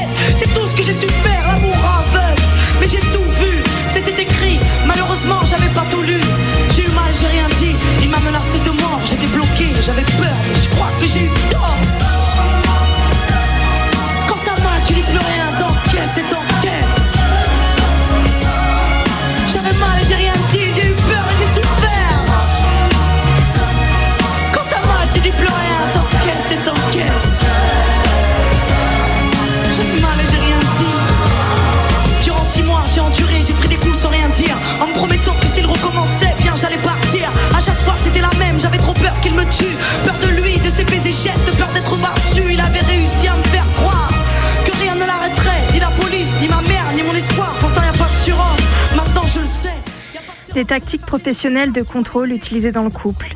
Ces hommes sont formés à l'usage de la force et la surveillance d'autrui. La violence à laquelle ils s'adonnent peut donc être plus précise, moins visible. Diane Wittendorf, une américaine juriste et conseillère auprès de victimes, étudie depuis 25 ans les particularités de cette violence. Elle a réalisé de nombreuses recherches sur l'OIDV, le sigle américain pour évoquer les agents des forces de l'ordre impliqués dans les violences conjugales. En 1994, après avoir reçu plusieurs femmes de policiers à l'association dont elle dirigeait le service d'écoute, elle a publié un manuel à leur destination. En tant que victime d'un policier, votre situation est très différente de celle des autres victimes. En cas de violence conjugale, leur entraînement à la maîtrise d'un adversaire, à l'utilisation d'armes, à l'intimidation peut représenter un risque potentiel de létalité. Ils utilisent dans leurs relations intimes des techniques d'interrogatoire apprises dans leur travail pour faire parler des personnes placées en garde à vue, pour faire craquer ou manipuler. Cela ajoute un niveau de danger et de sophistication à leur violence psychologique. Quand un homme violent travaille au quotidien avec des médecins légistes, des indiques, il peut laisser penser à son épouse qu'il se servira de ses nombreuses connexions pour la détruire. Il affirme alors à sa femme qu'il a les moyens de commettre le crime parfait, de la tuer et de faire passer cela pour un suicide. Il lui assure qu'il connaît des bandits qui seront d'accord pour se charger du sale boulot à sa place. Et il dit avoir les juges dans sa poche. Azucena Chavez, psychologue clinicienne exerçant à l'Institut de victimologie à Paris, suit en consultation une femme de policier ayant subi des violences sexuelles et psychologiques. La victimologue témoigne des menaces constantes vécues pendant dix années par sa patiente. Dans sa tête, son mari représentait non seulement la police mais aussi l'autorité et le savoir. Tout ce qu'il disait lui paraissait incontestable. La psychologue dépeint un vrai processus d'anéantissement mis en place par le conjoint. Par sa posture, son imposture, cet homme a fait en sorte que sa femme ne bouge pas, qu'elle n'a pas à chercher de l'aide. Il lui disait souvent Personne ne trouvera ton corps, j'ai des copains légistes qui me soutiendront. Les menaces de ces hommes ne sont pas que verbales. Posant son revolver en évidence dans la pièce où une dispute a lieu revient parfois à signifier je vais te buter ou je vais me tirer une balle, explique la psychiatre. Pour certaines de ces patientes, l'arme a été utilisée comme un moyen d'intimidation perpétuelle. Dans une situation décrite par la médecin, le conjoint policier prenait ses balles devant lui, les comptait et chargeait son arme. Quand sa femme lui demandait pourquoi, elle répondait Une balle pour toi, une balle pour chaque enfant.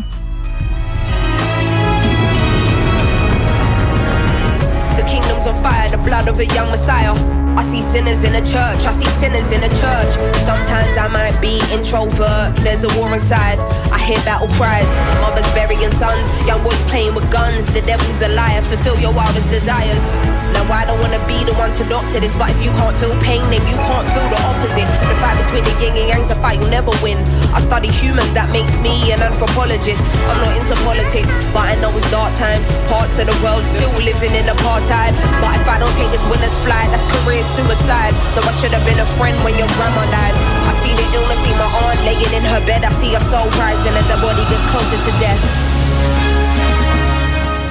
Confiance, loyauté. Tels sont les mots qu'emploient les procureurs pour décrire leur lien avec les policiers et gendarmes de leur parquet. Quand ils ont une habilitation d'officier ou d'agent de police judiciaire, ils sont soumis à une double hiérarchie, celle de leur propre corps mais aussi celle du ministère public. Les procureurs les aiguillent dans les enquêtes, les décisions de prolongation de garde à vue et les perquisitions. Les rapports alors sont féaux et presque féodaux. Tous se rendent ensemble sur les scènes de crime et ont besoin l'un de l'autre pour avancer. Cela peut créer des liens de proximité, d'affection, voire d'amitié. Le juge Dooms considère que leur différente différence de statut peut jouer un rôle dans les dossiers impliquant des policiers ou des gendarmes. Ces affaires sont plus gênantes pour le parquet, estime-t-il, car il y a un pouvoir hiérarchique dans les deux sens. Ils ont un lien quotidien, certains disent même consanguin. Dans le dossier d'Alizé, un gendarme officier de police judiciaire a minimisé les faits face à un procureur exerçant à Beauvais la nuit du 9 avril 2016. À cause de son compte-rendu inexact, les violences avec armes n'ont pas pu être prises en compte lors du procès de son ex-compagnon en 2017. Ce soir-là, le gendarme a pourtant sous les yeux de l'enquête de flagrance qu'il a dirigée une heure plus tôt. Des éléments précis et circonstanciés y sont inscrits. L'étranglement, la menace avec un couteau, l'enregistrement en possession d'Alizé.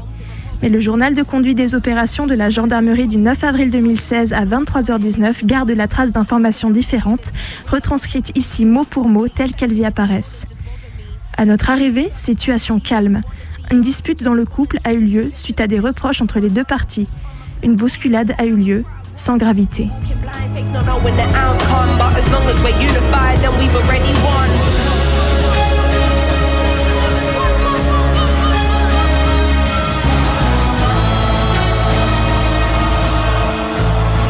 Donc ils ont minimisé finalement. Ils, Alors, voulaient minimiser- minimiser sur le, contre- sur le procès verbal. Et le directeur d'enquête, donc l'OPJ, euh, l'officier de police judiciaire, m'indique quand je, je dis mais il y a aussi euh, l'enregistrement, pourquoi on mentionne pas l'en- l'enregistrement? Elle me dit mais euh, si on le mentionne, vous vous rendez compte, vous risquez d'être poursuivi, vous n'avez pas le droit. euh, mm, mm, il est préférable de pas le noter. Euh, On a le droit. Bien sûr. On a le droit. Bien sûr. Et en plus, derrière, euh, on me pose cette euh, fameuse question de est-ce que vous voulez déposer plainte? Mais dans la foulée, on me dit euh, si vous déposez plainte, il risque de perdre son travail.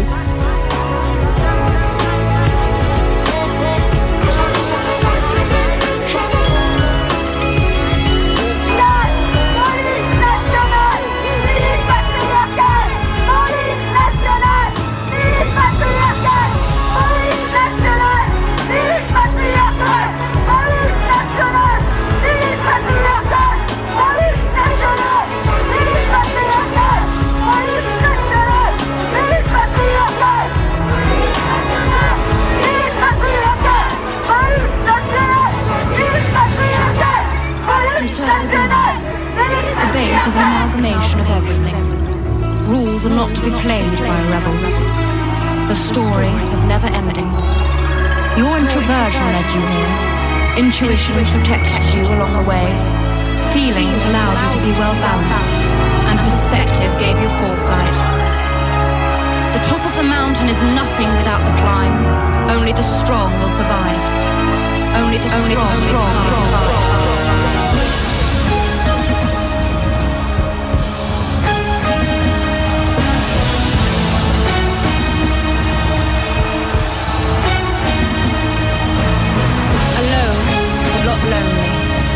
Truth unveiled with time.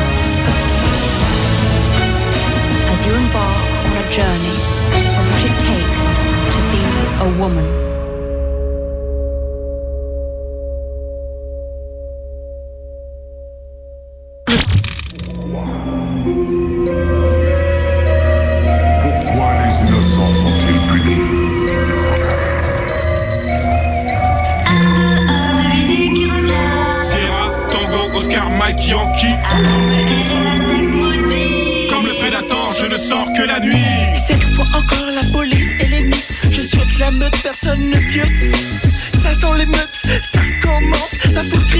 Vengeance par tous les moyens nécessaires. Préparer l'offense, la ville est quadrillée.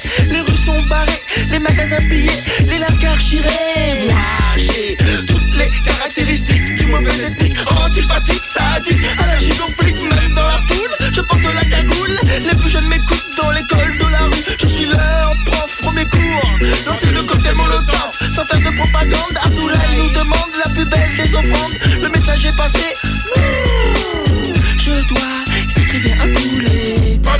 que Babylone paie,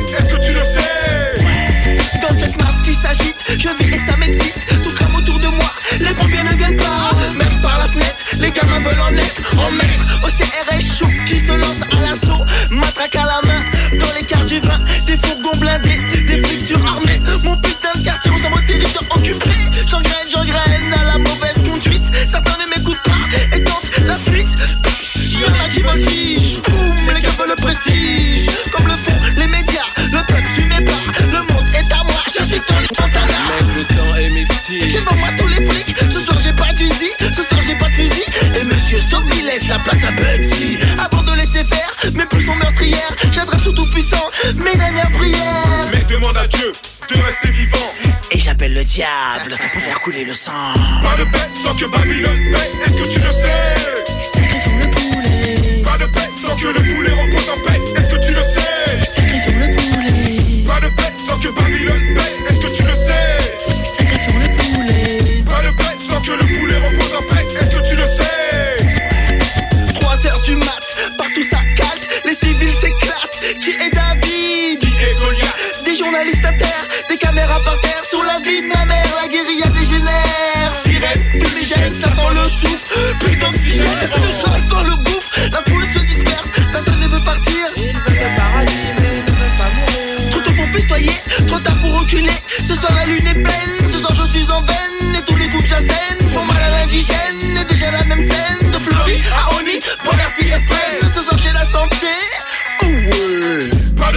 que Babylone paie, est-ce que tu le sais? Sacrifions le poulet. Pas de paix sans que le poulet repose en paix, est-ce que tu le sais? Sacrifions le poulet. Pas de paix sans que Babylone paie, est-ce que tu le sais? Sacrifions le poulet. Pas de paix sans que le poulet repose en paix, est-ce que tu le sais? Sacrifions le poulet. Ainsi soit-il.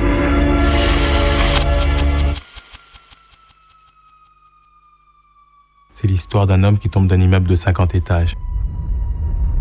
Le mec, au fur et à mesure de sa chute, il se répète sans cesse pour se rassurer. Jusqu'ici, tout va bien. Jusqu'ici, tout va bien. Jusqu'ici, tout va bien. Mais l'important, c'est pas la chute.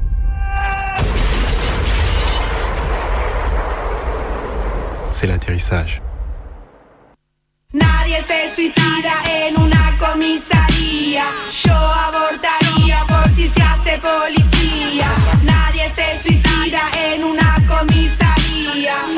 Cuerpos hablan, no flotan río arriba. Nadie se suicida en una comisaría. Yo abortaría por si se hace policía. Nadie se suicida en una comisaría. Donde no hay poder, hay vida. Au départ, plusieurs jeunes font de la moto à vive allure sur la principale route bordant la cité. Cette situation inquiète la directrice d'une école maternelle située à proximité qui appelle la police à l'approche de l'heure de sortie de classe. Deux véhicules interviennent après une course-poursuite qui se soldera par la confiscation du deux roues, sans l'arrestation de son conducteur. Ce dernier et quelques membres de sa bande envoient pourtant des projectiles qui brisent plusieurs vitres des véhicules de police, blessant légèrement l'un des agents. Deux heures plus tard, environ, une centaine de policiers investissent la cité par groupe de 20 et le boulevard qui longe la cité est bouclé pendant l'opération. Les jeunes reconnaissent autant ceux de la BAC, les îlotiers que les départementaux. Les plus avertis reconnaissent aussi quelques agents des stupes. Il est un peu plus de 18 heures, la météo est clémente et il y a du monde dans la cité. Les enfants jouent ou quittent les structures périscolaires, les commerces font le plein et salariés ou étudiants sont sur le retour du travail. C'est aussi l'heure à laquelle les jeunes sans activité, regroupés dans plusieurs bandes, sont rejoints par leurs pères, garçons ou filles. Les discussions sur la journée de chacun ou sur le match de football de la veille vont bon train. Tout ce qu'il y a de militants, associatifs et de travailleurs sociaux, plus un sociologue, est à pied d'œuvre avec l'aide du soleil qui a un rôle déterminant dans ce grouillement public. Soudain, c'est donc la grande opération de police. Mais l'incident de départ a eu lieu deux heures plus tôt et les lanceurs de projectiles, avertis d'un regroupement policier, pouvant difficilement passer inaperçus dans la ville, ont pris soin de ne pas rester dans la cité. Plusieurs se sont retranchés dans la chambre de l'un d'eux pour une soirée jeux vidéo. Les autres sont partis se promener au centre commercial du coin en attendant que la pression policière retombe. C'est dire la surprise des diverses catégories de jeunes du quartier, en grande majorité sans pratique délinquante, qui se voient soudainement encerclés et chargés violemment par des policiers. Ces derniers opèrent à l'évidence dans une logique de punition collective et aveugle, et non dans une logique d'arrestation ciblée. Au moment où les forces de police ont investi les lieux, nous étions en compagnie de deux éducateurs du club de prévention en train de discuter avec K, 22 ans, dont le passé judiciaire est lourd. De retour, la veille d'un voyage humanitaire dans les Balkans, nous échangeons sur ses impressions, ses futurs projets, et nous constatons avec une certaine joie un changement dans son discours. Nos impressions sont confirmées immédiatement lorsque, malgré sa révolte devant la, devant la, situation, il accepte de tourner avec nous dans la cité pour faire rentrer les petits, afin de limiter la casse mais nous nous heurtons très rapidement à la pression policière. L'un des éducateurs de rue qui tente une médiation auprès des policiers se retrouve plaqué au mur, menacé d'un flashball pour un simple contrôle d'identité.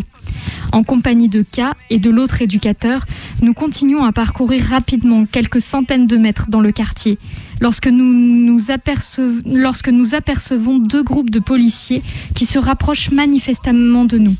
Plusieurs jeunes nous préviennent du reste de l'imminence de contact et nous décidons alors de nous séparer en insistant auprès de K pour qu'il rentre chez lui. Ce dernier préfère s'asseoir seul sur un banc public et quelques secondes après notre séparation, il se retrouve plaqué au sol et menotté. Il est ensuite évacué vers le commissariat, notre tentative de médiation ayant été rapidement découragée par l'attitude potentiellement très violente des policiers qui l'entourent. À partir de ce moment-là, les policiers amorcent leur repli. Rappelons enfin à nouveau que les auteurs de l'infraction de départ n'étaient plus sur les lieux au moment de l'opération policière. C'est dire si cette opération policière est vécue comme parfaitement aberrante, violente et injuste par les habitants du quartier. Dans un autre contexte, on parlerait de violence gratuite. Comme vous le savez, nous avons passé un contrat avec la ville pour gérer la répression criminelle. Mais les chercheurs de ce service sont persuadés qu'une force de police efficace n'est qu'une partie de la solution. Il nous faut quelque chose de plus. Il nous faut un policier qui fonctionne 24 heures sur 24. Un policier qui n'a besoin ni de manger, ni de dormir. Doté d'une grande puissance de feu et des réflexes adéquats. L'avenir de la police, c'est le gendarme et le policier connectés, déclarait le ministre français de l'Intérieur au salon Millipol 2017. La police du futur, c'est un peu comme l'armée du futur, c'est une police connectée, affirmait à son tour le responsable communication de la firme Nexter lors du même événement. En France, les industriels ont effectivement été directement associés à ces programmes. Le mouvement a été amorcé avec l'achat de 115 000 tablettes et smartphones ainsi que 10 000 caméras à piétons et l'annonce de la mise en place de systèmes de lecture automatique des plaques d'immatriculation de drones, micro-drones et nanodrones.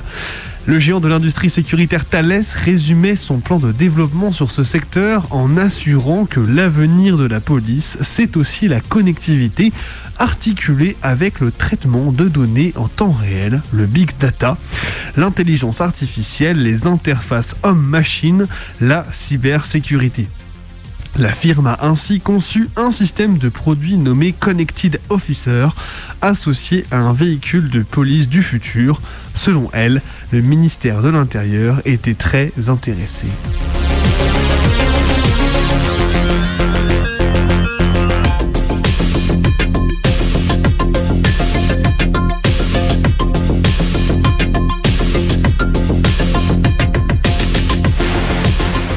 Le policier connecté préfigure sans doute le policier augmenté encore au stade de la recherche.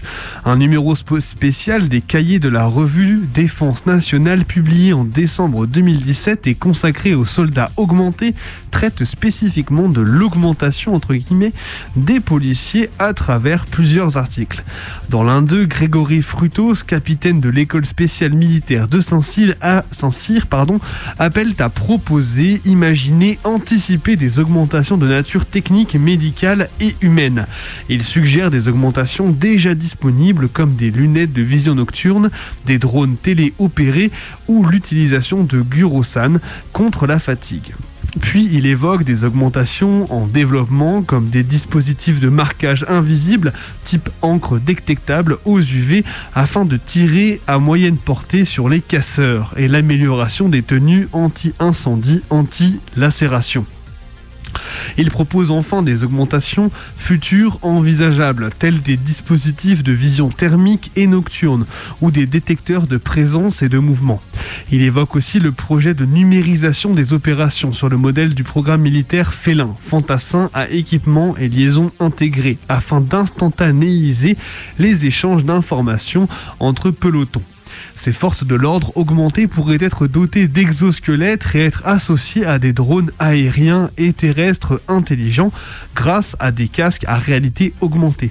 Elles pourraient également recevoir des injections, des cachets pour renforcer les capacités auditives, hein, c'est toujours des citations, et grâce aux nanotechnologies, subir un traitement permanent pour renforcer leur permanence. Selon l'auteur, le développement de l'intelligence artificielle dans les multiples secteurs de la défense et de la sécurité devrait aussi permettre d'orienter les prises de décision du policier du futur. Comme le suggère la conclusion du rapport, le développement de cette police du futur nécessite une transformation des doctrines d'emploi des forces et des tactiques. La mise en œuvre réelle de ces technologies devra aussi résoudre des problématiques institutionnelles et sans doute se confronter à différentes formes de résistance.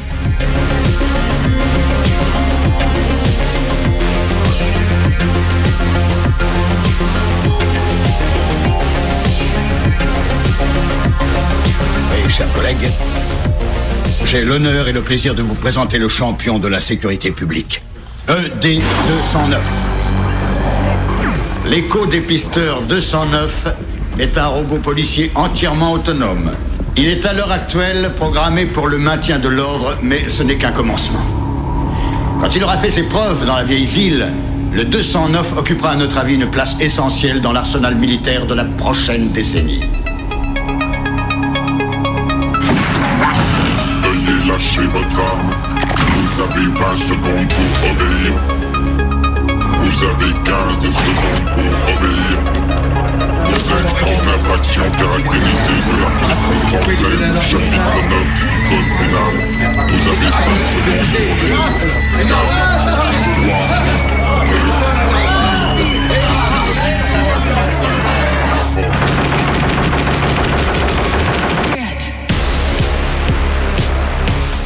Le perfectionnement de la gestion de données, le développement de logiciels de prédiction ont lentement transformé la temporalité propre à l'institution policière.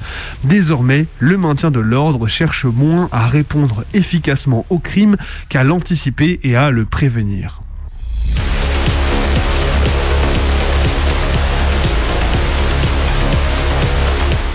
Des capteurs biométriques repérant les taux de stress et les émotions pourraient aussi, ainsi anticiper les actions individuelles et collectives.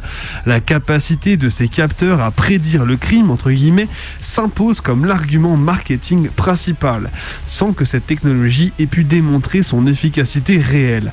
Aux États-Unis, la société PredPol dominait ainsi le marché du logiciel prédictif, en prétendant pouvoir identifier des zones de criminalité à l'avance en fonction de probabilités statistiques. La mise en œuvre de cette technologie a fait face dès l'origine à la mobilisation forte de collectifs comme à la Nouvelle-Orléans ou à Los Angeles. Dans cette dernière, des collectifs de quartiers réunis au sein de la Stop LAPD Coalition ont réussi à forcer la mise en place d'une enquête interne finissant par démontrer les critères aléatoires et racistes du protocole de police prédictive, menant à sa suppression en avril 2019 puis à son abandon en 2020 parce qu'il aurait été trop cher et trop peu efficace.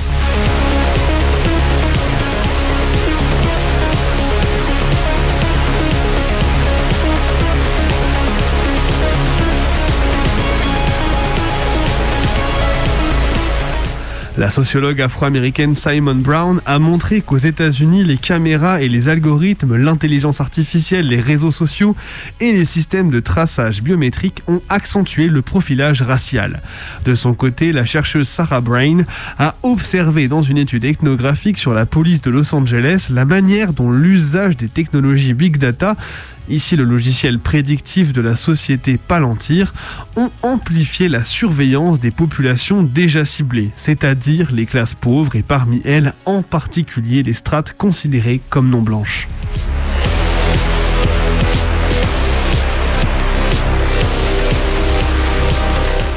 Ces technologies continuent toutefois d'essaimer parmi les programmes de Safe and Smart City partout dans le monde, tout en faisant face à de nombreuses oppositions institutionnelles. Le déploiement de cette police du futur nécessite de forcer l'abandon de la notion de culpabilité qui structurait le droit pénal classique pour la remplacer progressivement par la dangerosité. C'est bien dans ce sens que travaille Thalès pour freiner le passage à l'acte malveillant. La firme propose de déceler plus précocement la menace en développant la surveillance multiniveau, le renseignement multisource, les sondes de confiance et la mise en œuvre d'alertes géolocalisées, tout en permettant de stimuler la prise de décision au bon moment et au bon niveau, annonce une plaquette promotionnelle. Le programme de ce géant industriel semble résumer à lui tout seul les prétentions de l'ordre sécuritaire.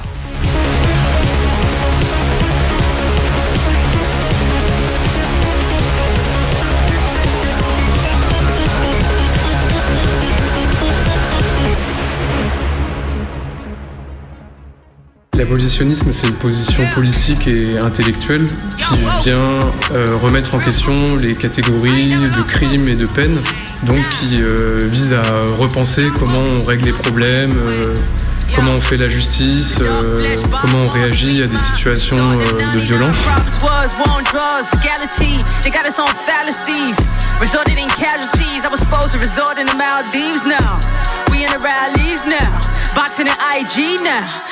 C'est un collectif assez euh, disparate. Ce qui nous a rejoint, c'était euh, plutôt de partager euh, un enthousiasme assez important face au soulèvement Black Lives Matter après la mort de George Floyd aux États-Unis. Et du coup, en gros, c'est un intérêt profond pour ce qui se passe là-bas, en voulant essayer de comprendre notamment ce que ça voulait dire l'émergence du slogan abolir la police. De se dire, bon, bah, il y a des manifestations incroyables. Comment c'est possible que le slogan assez radical d'abolir la police il soit repris aussi largement et débattu sérieusement euh, dans des municipalités. Et, voilà. Et donc, on, on s'est mis à chercher plein de sources et, euh, et à les traduire.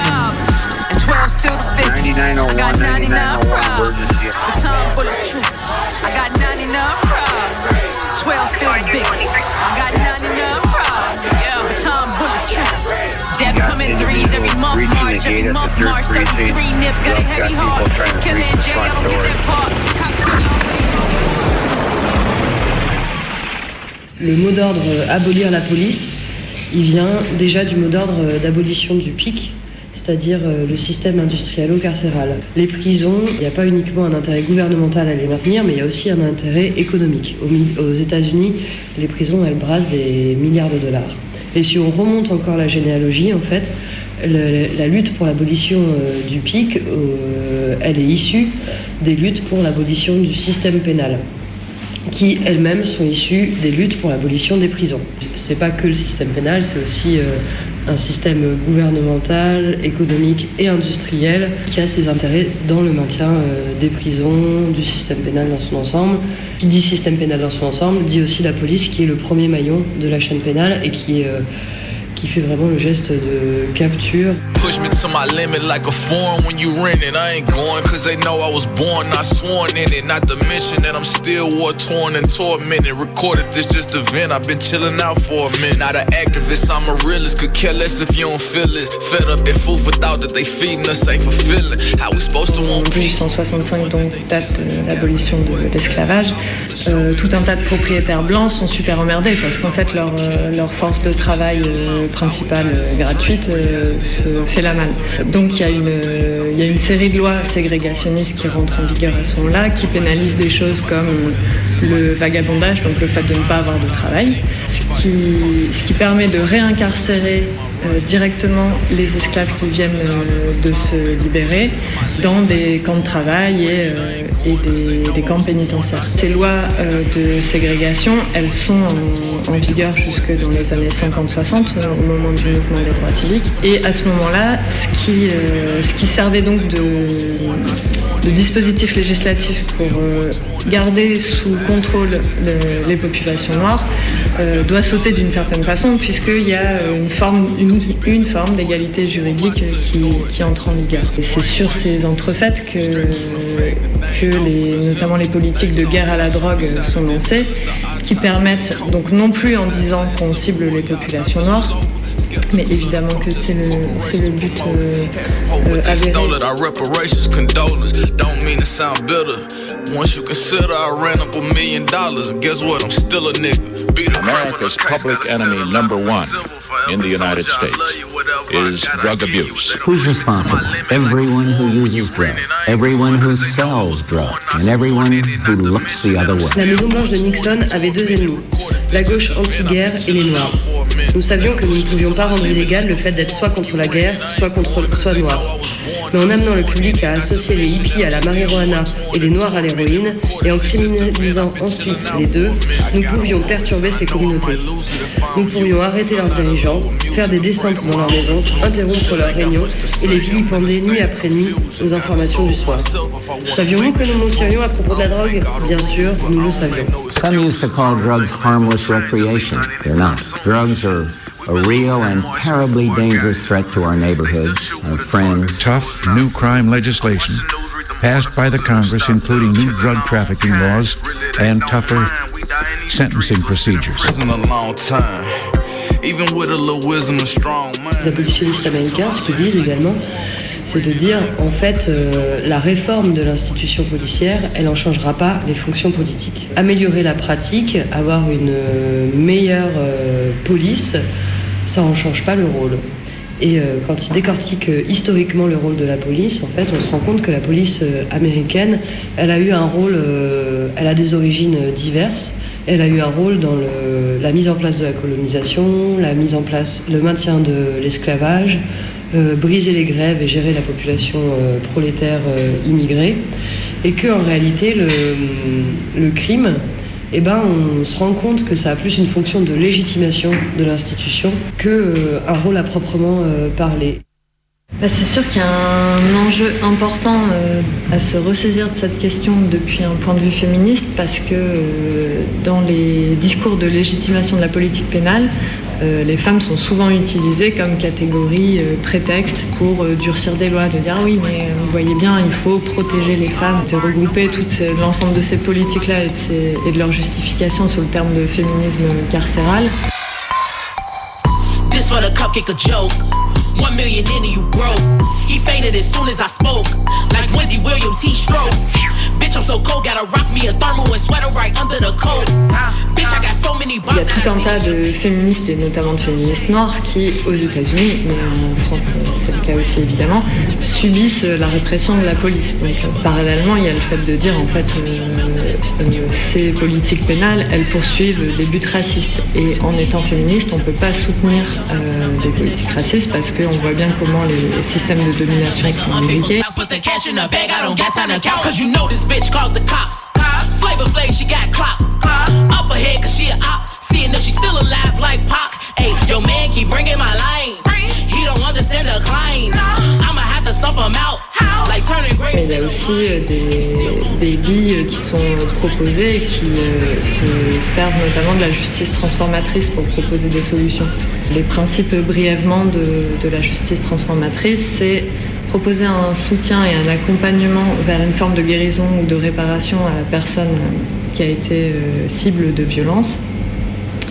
Euh, proposer un accompagnement à la personne autrice de violence pour lui faire changer de comportement, lui faire euh, comprendre les conséquences de son acte, mais aussi un autre aspect très important, et c'est pour ça que ça s'appelle justice transformatrice, c'est essayer de changer collectivement les conditions d'émergence de la violence. Toute cette réflexion sur la justice transformatrice, elle vient, elle vise à répondre aux besoins euh, des victimes, euh, des auteurs et de l'entourage euh, dans lequel a eu lieu la violence ou l'agression. Parce qu'en fait, la police, elle répond pas aux attentes et aux besoins des personnes impliquées dans une situation. Donc c'est aussi dans cette démarche-là de, soutien, d'accompagnement, de guérison que des féministes ont mis l'accent sur la nécessité de se passer de la police pour véritablement euh, satisfaire les attentes des personnes concernées.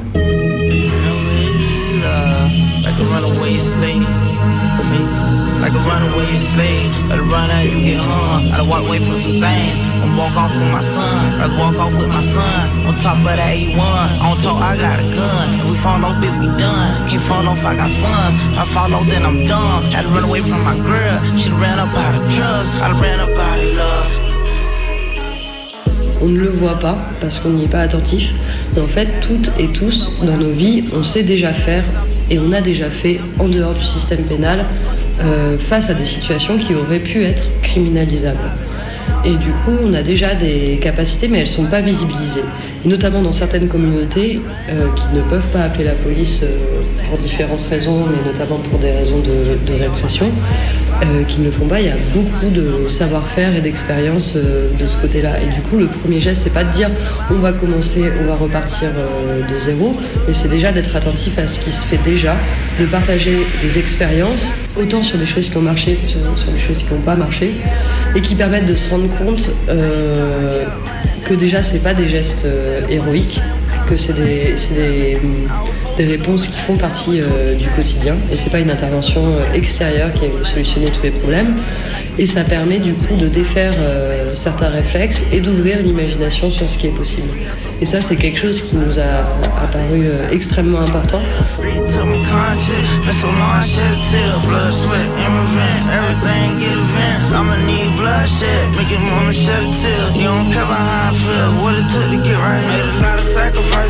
Ce qu'on avait envie de faire, c'était de proposer euh, une boîte à outils avec ce livre, avec des outils euh, théoriques euh, qui apportent des arguments pour critiquer les réformes et euh, soutenir les propositions abolitionnistes, avec euh, des outils historiques pour euh, retracer la généalogie de la police et euh, des luttes euh, afro-américaines euh, notamment.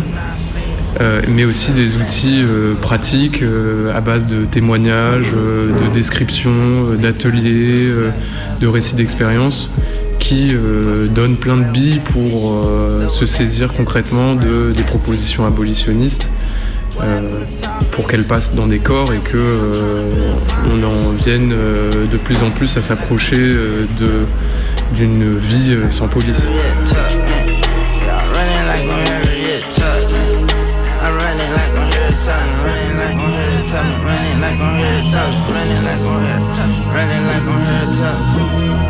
Et c'est pour ça qu'avec euh, le livre Abolir la police, on a sorti un site internet qui s'appelle abolirlapolice.org, qui a une section qui s'appelle Partager des récits.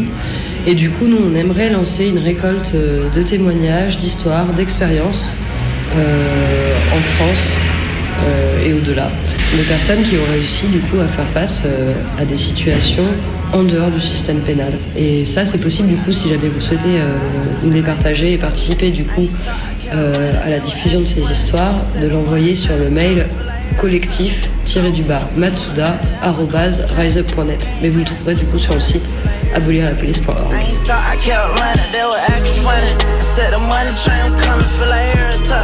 I was posted. Came back with some money.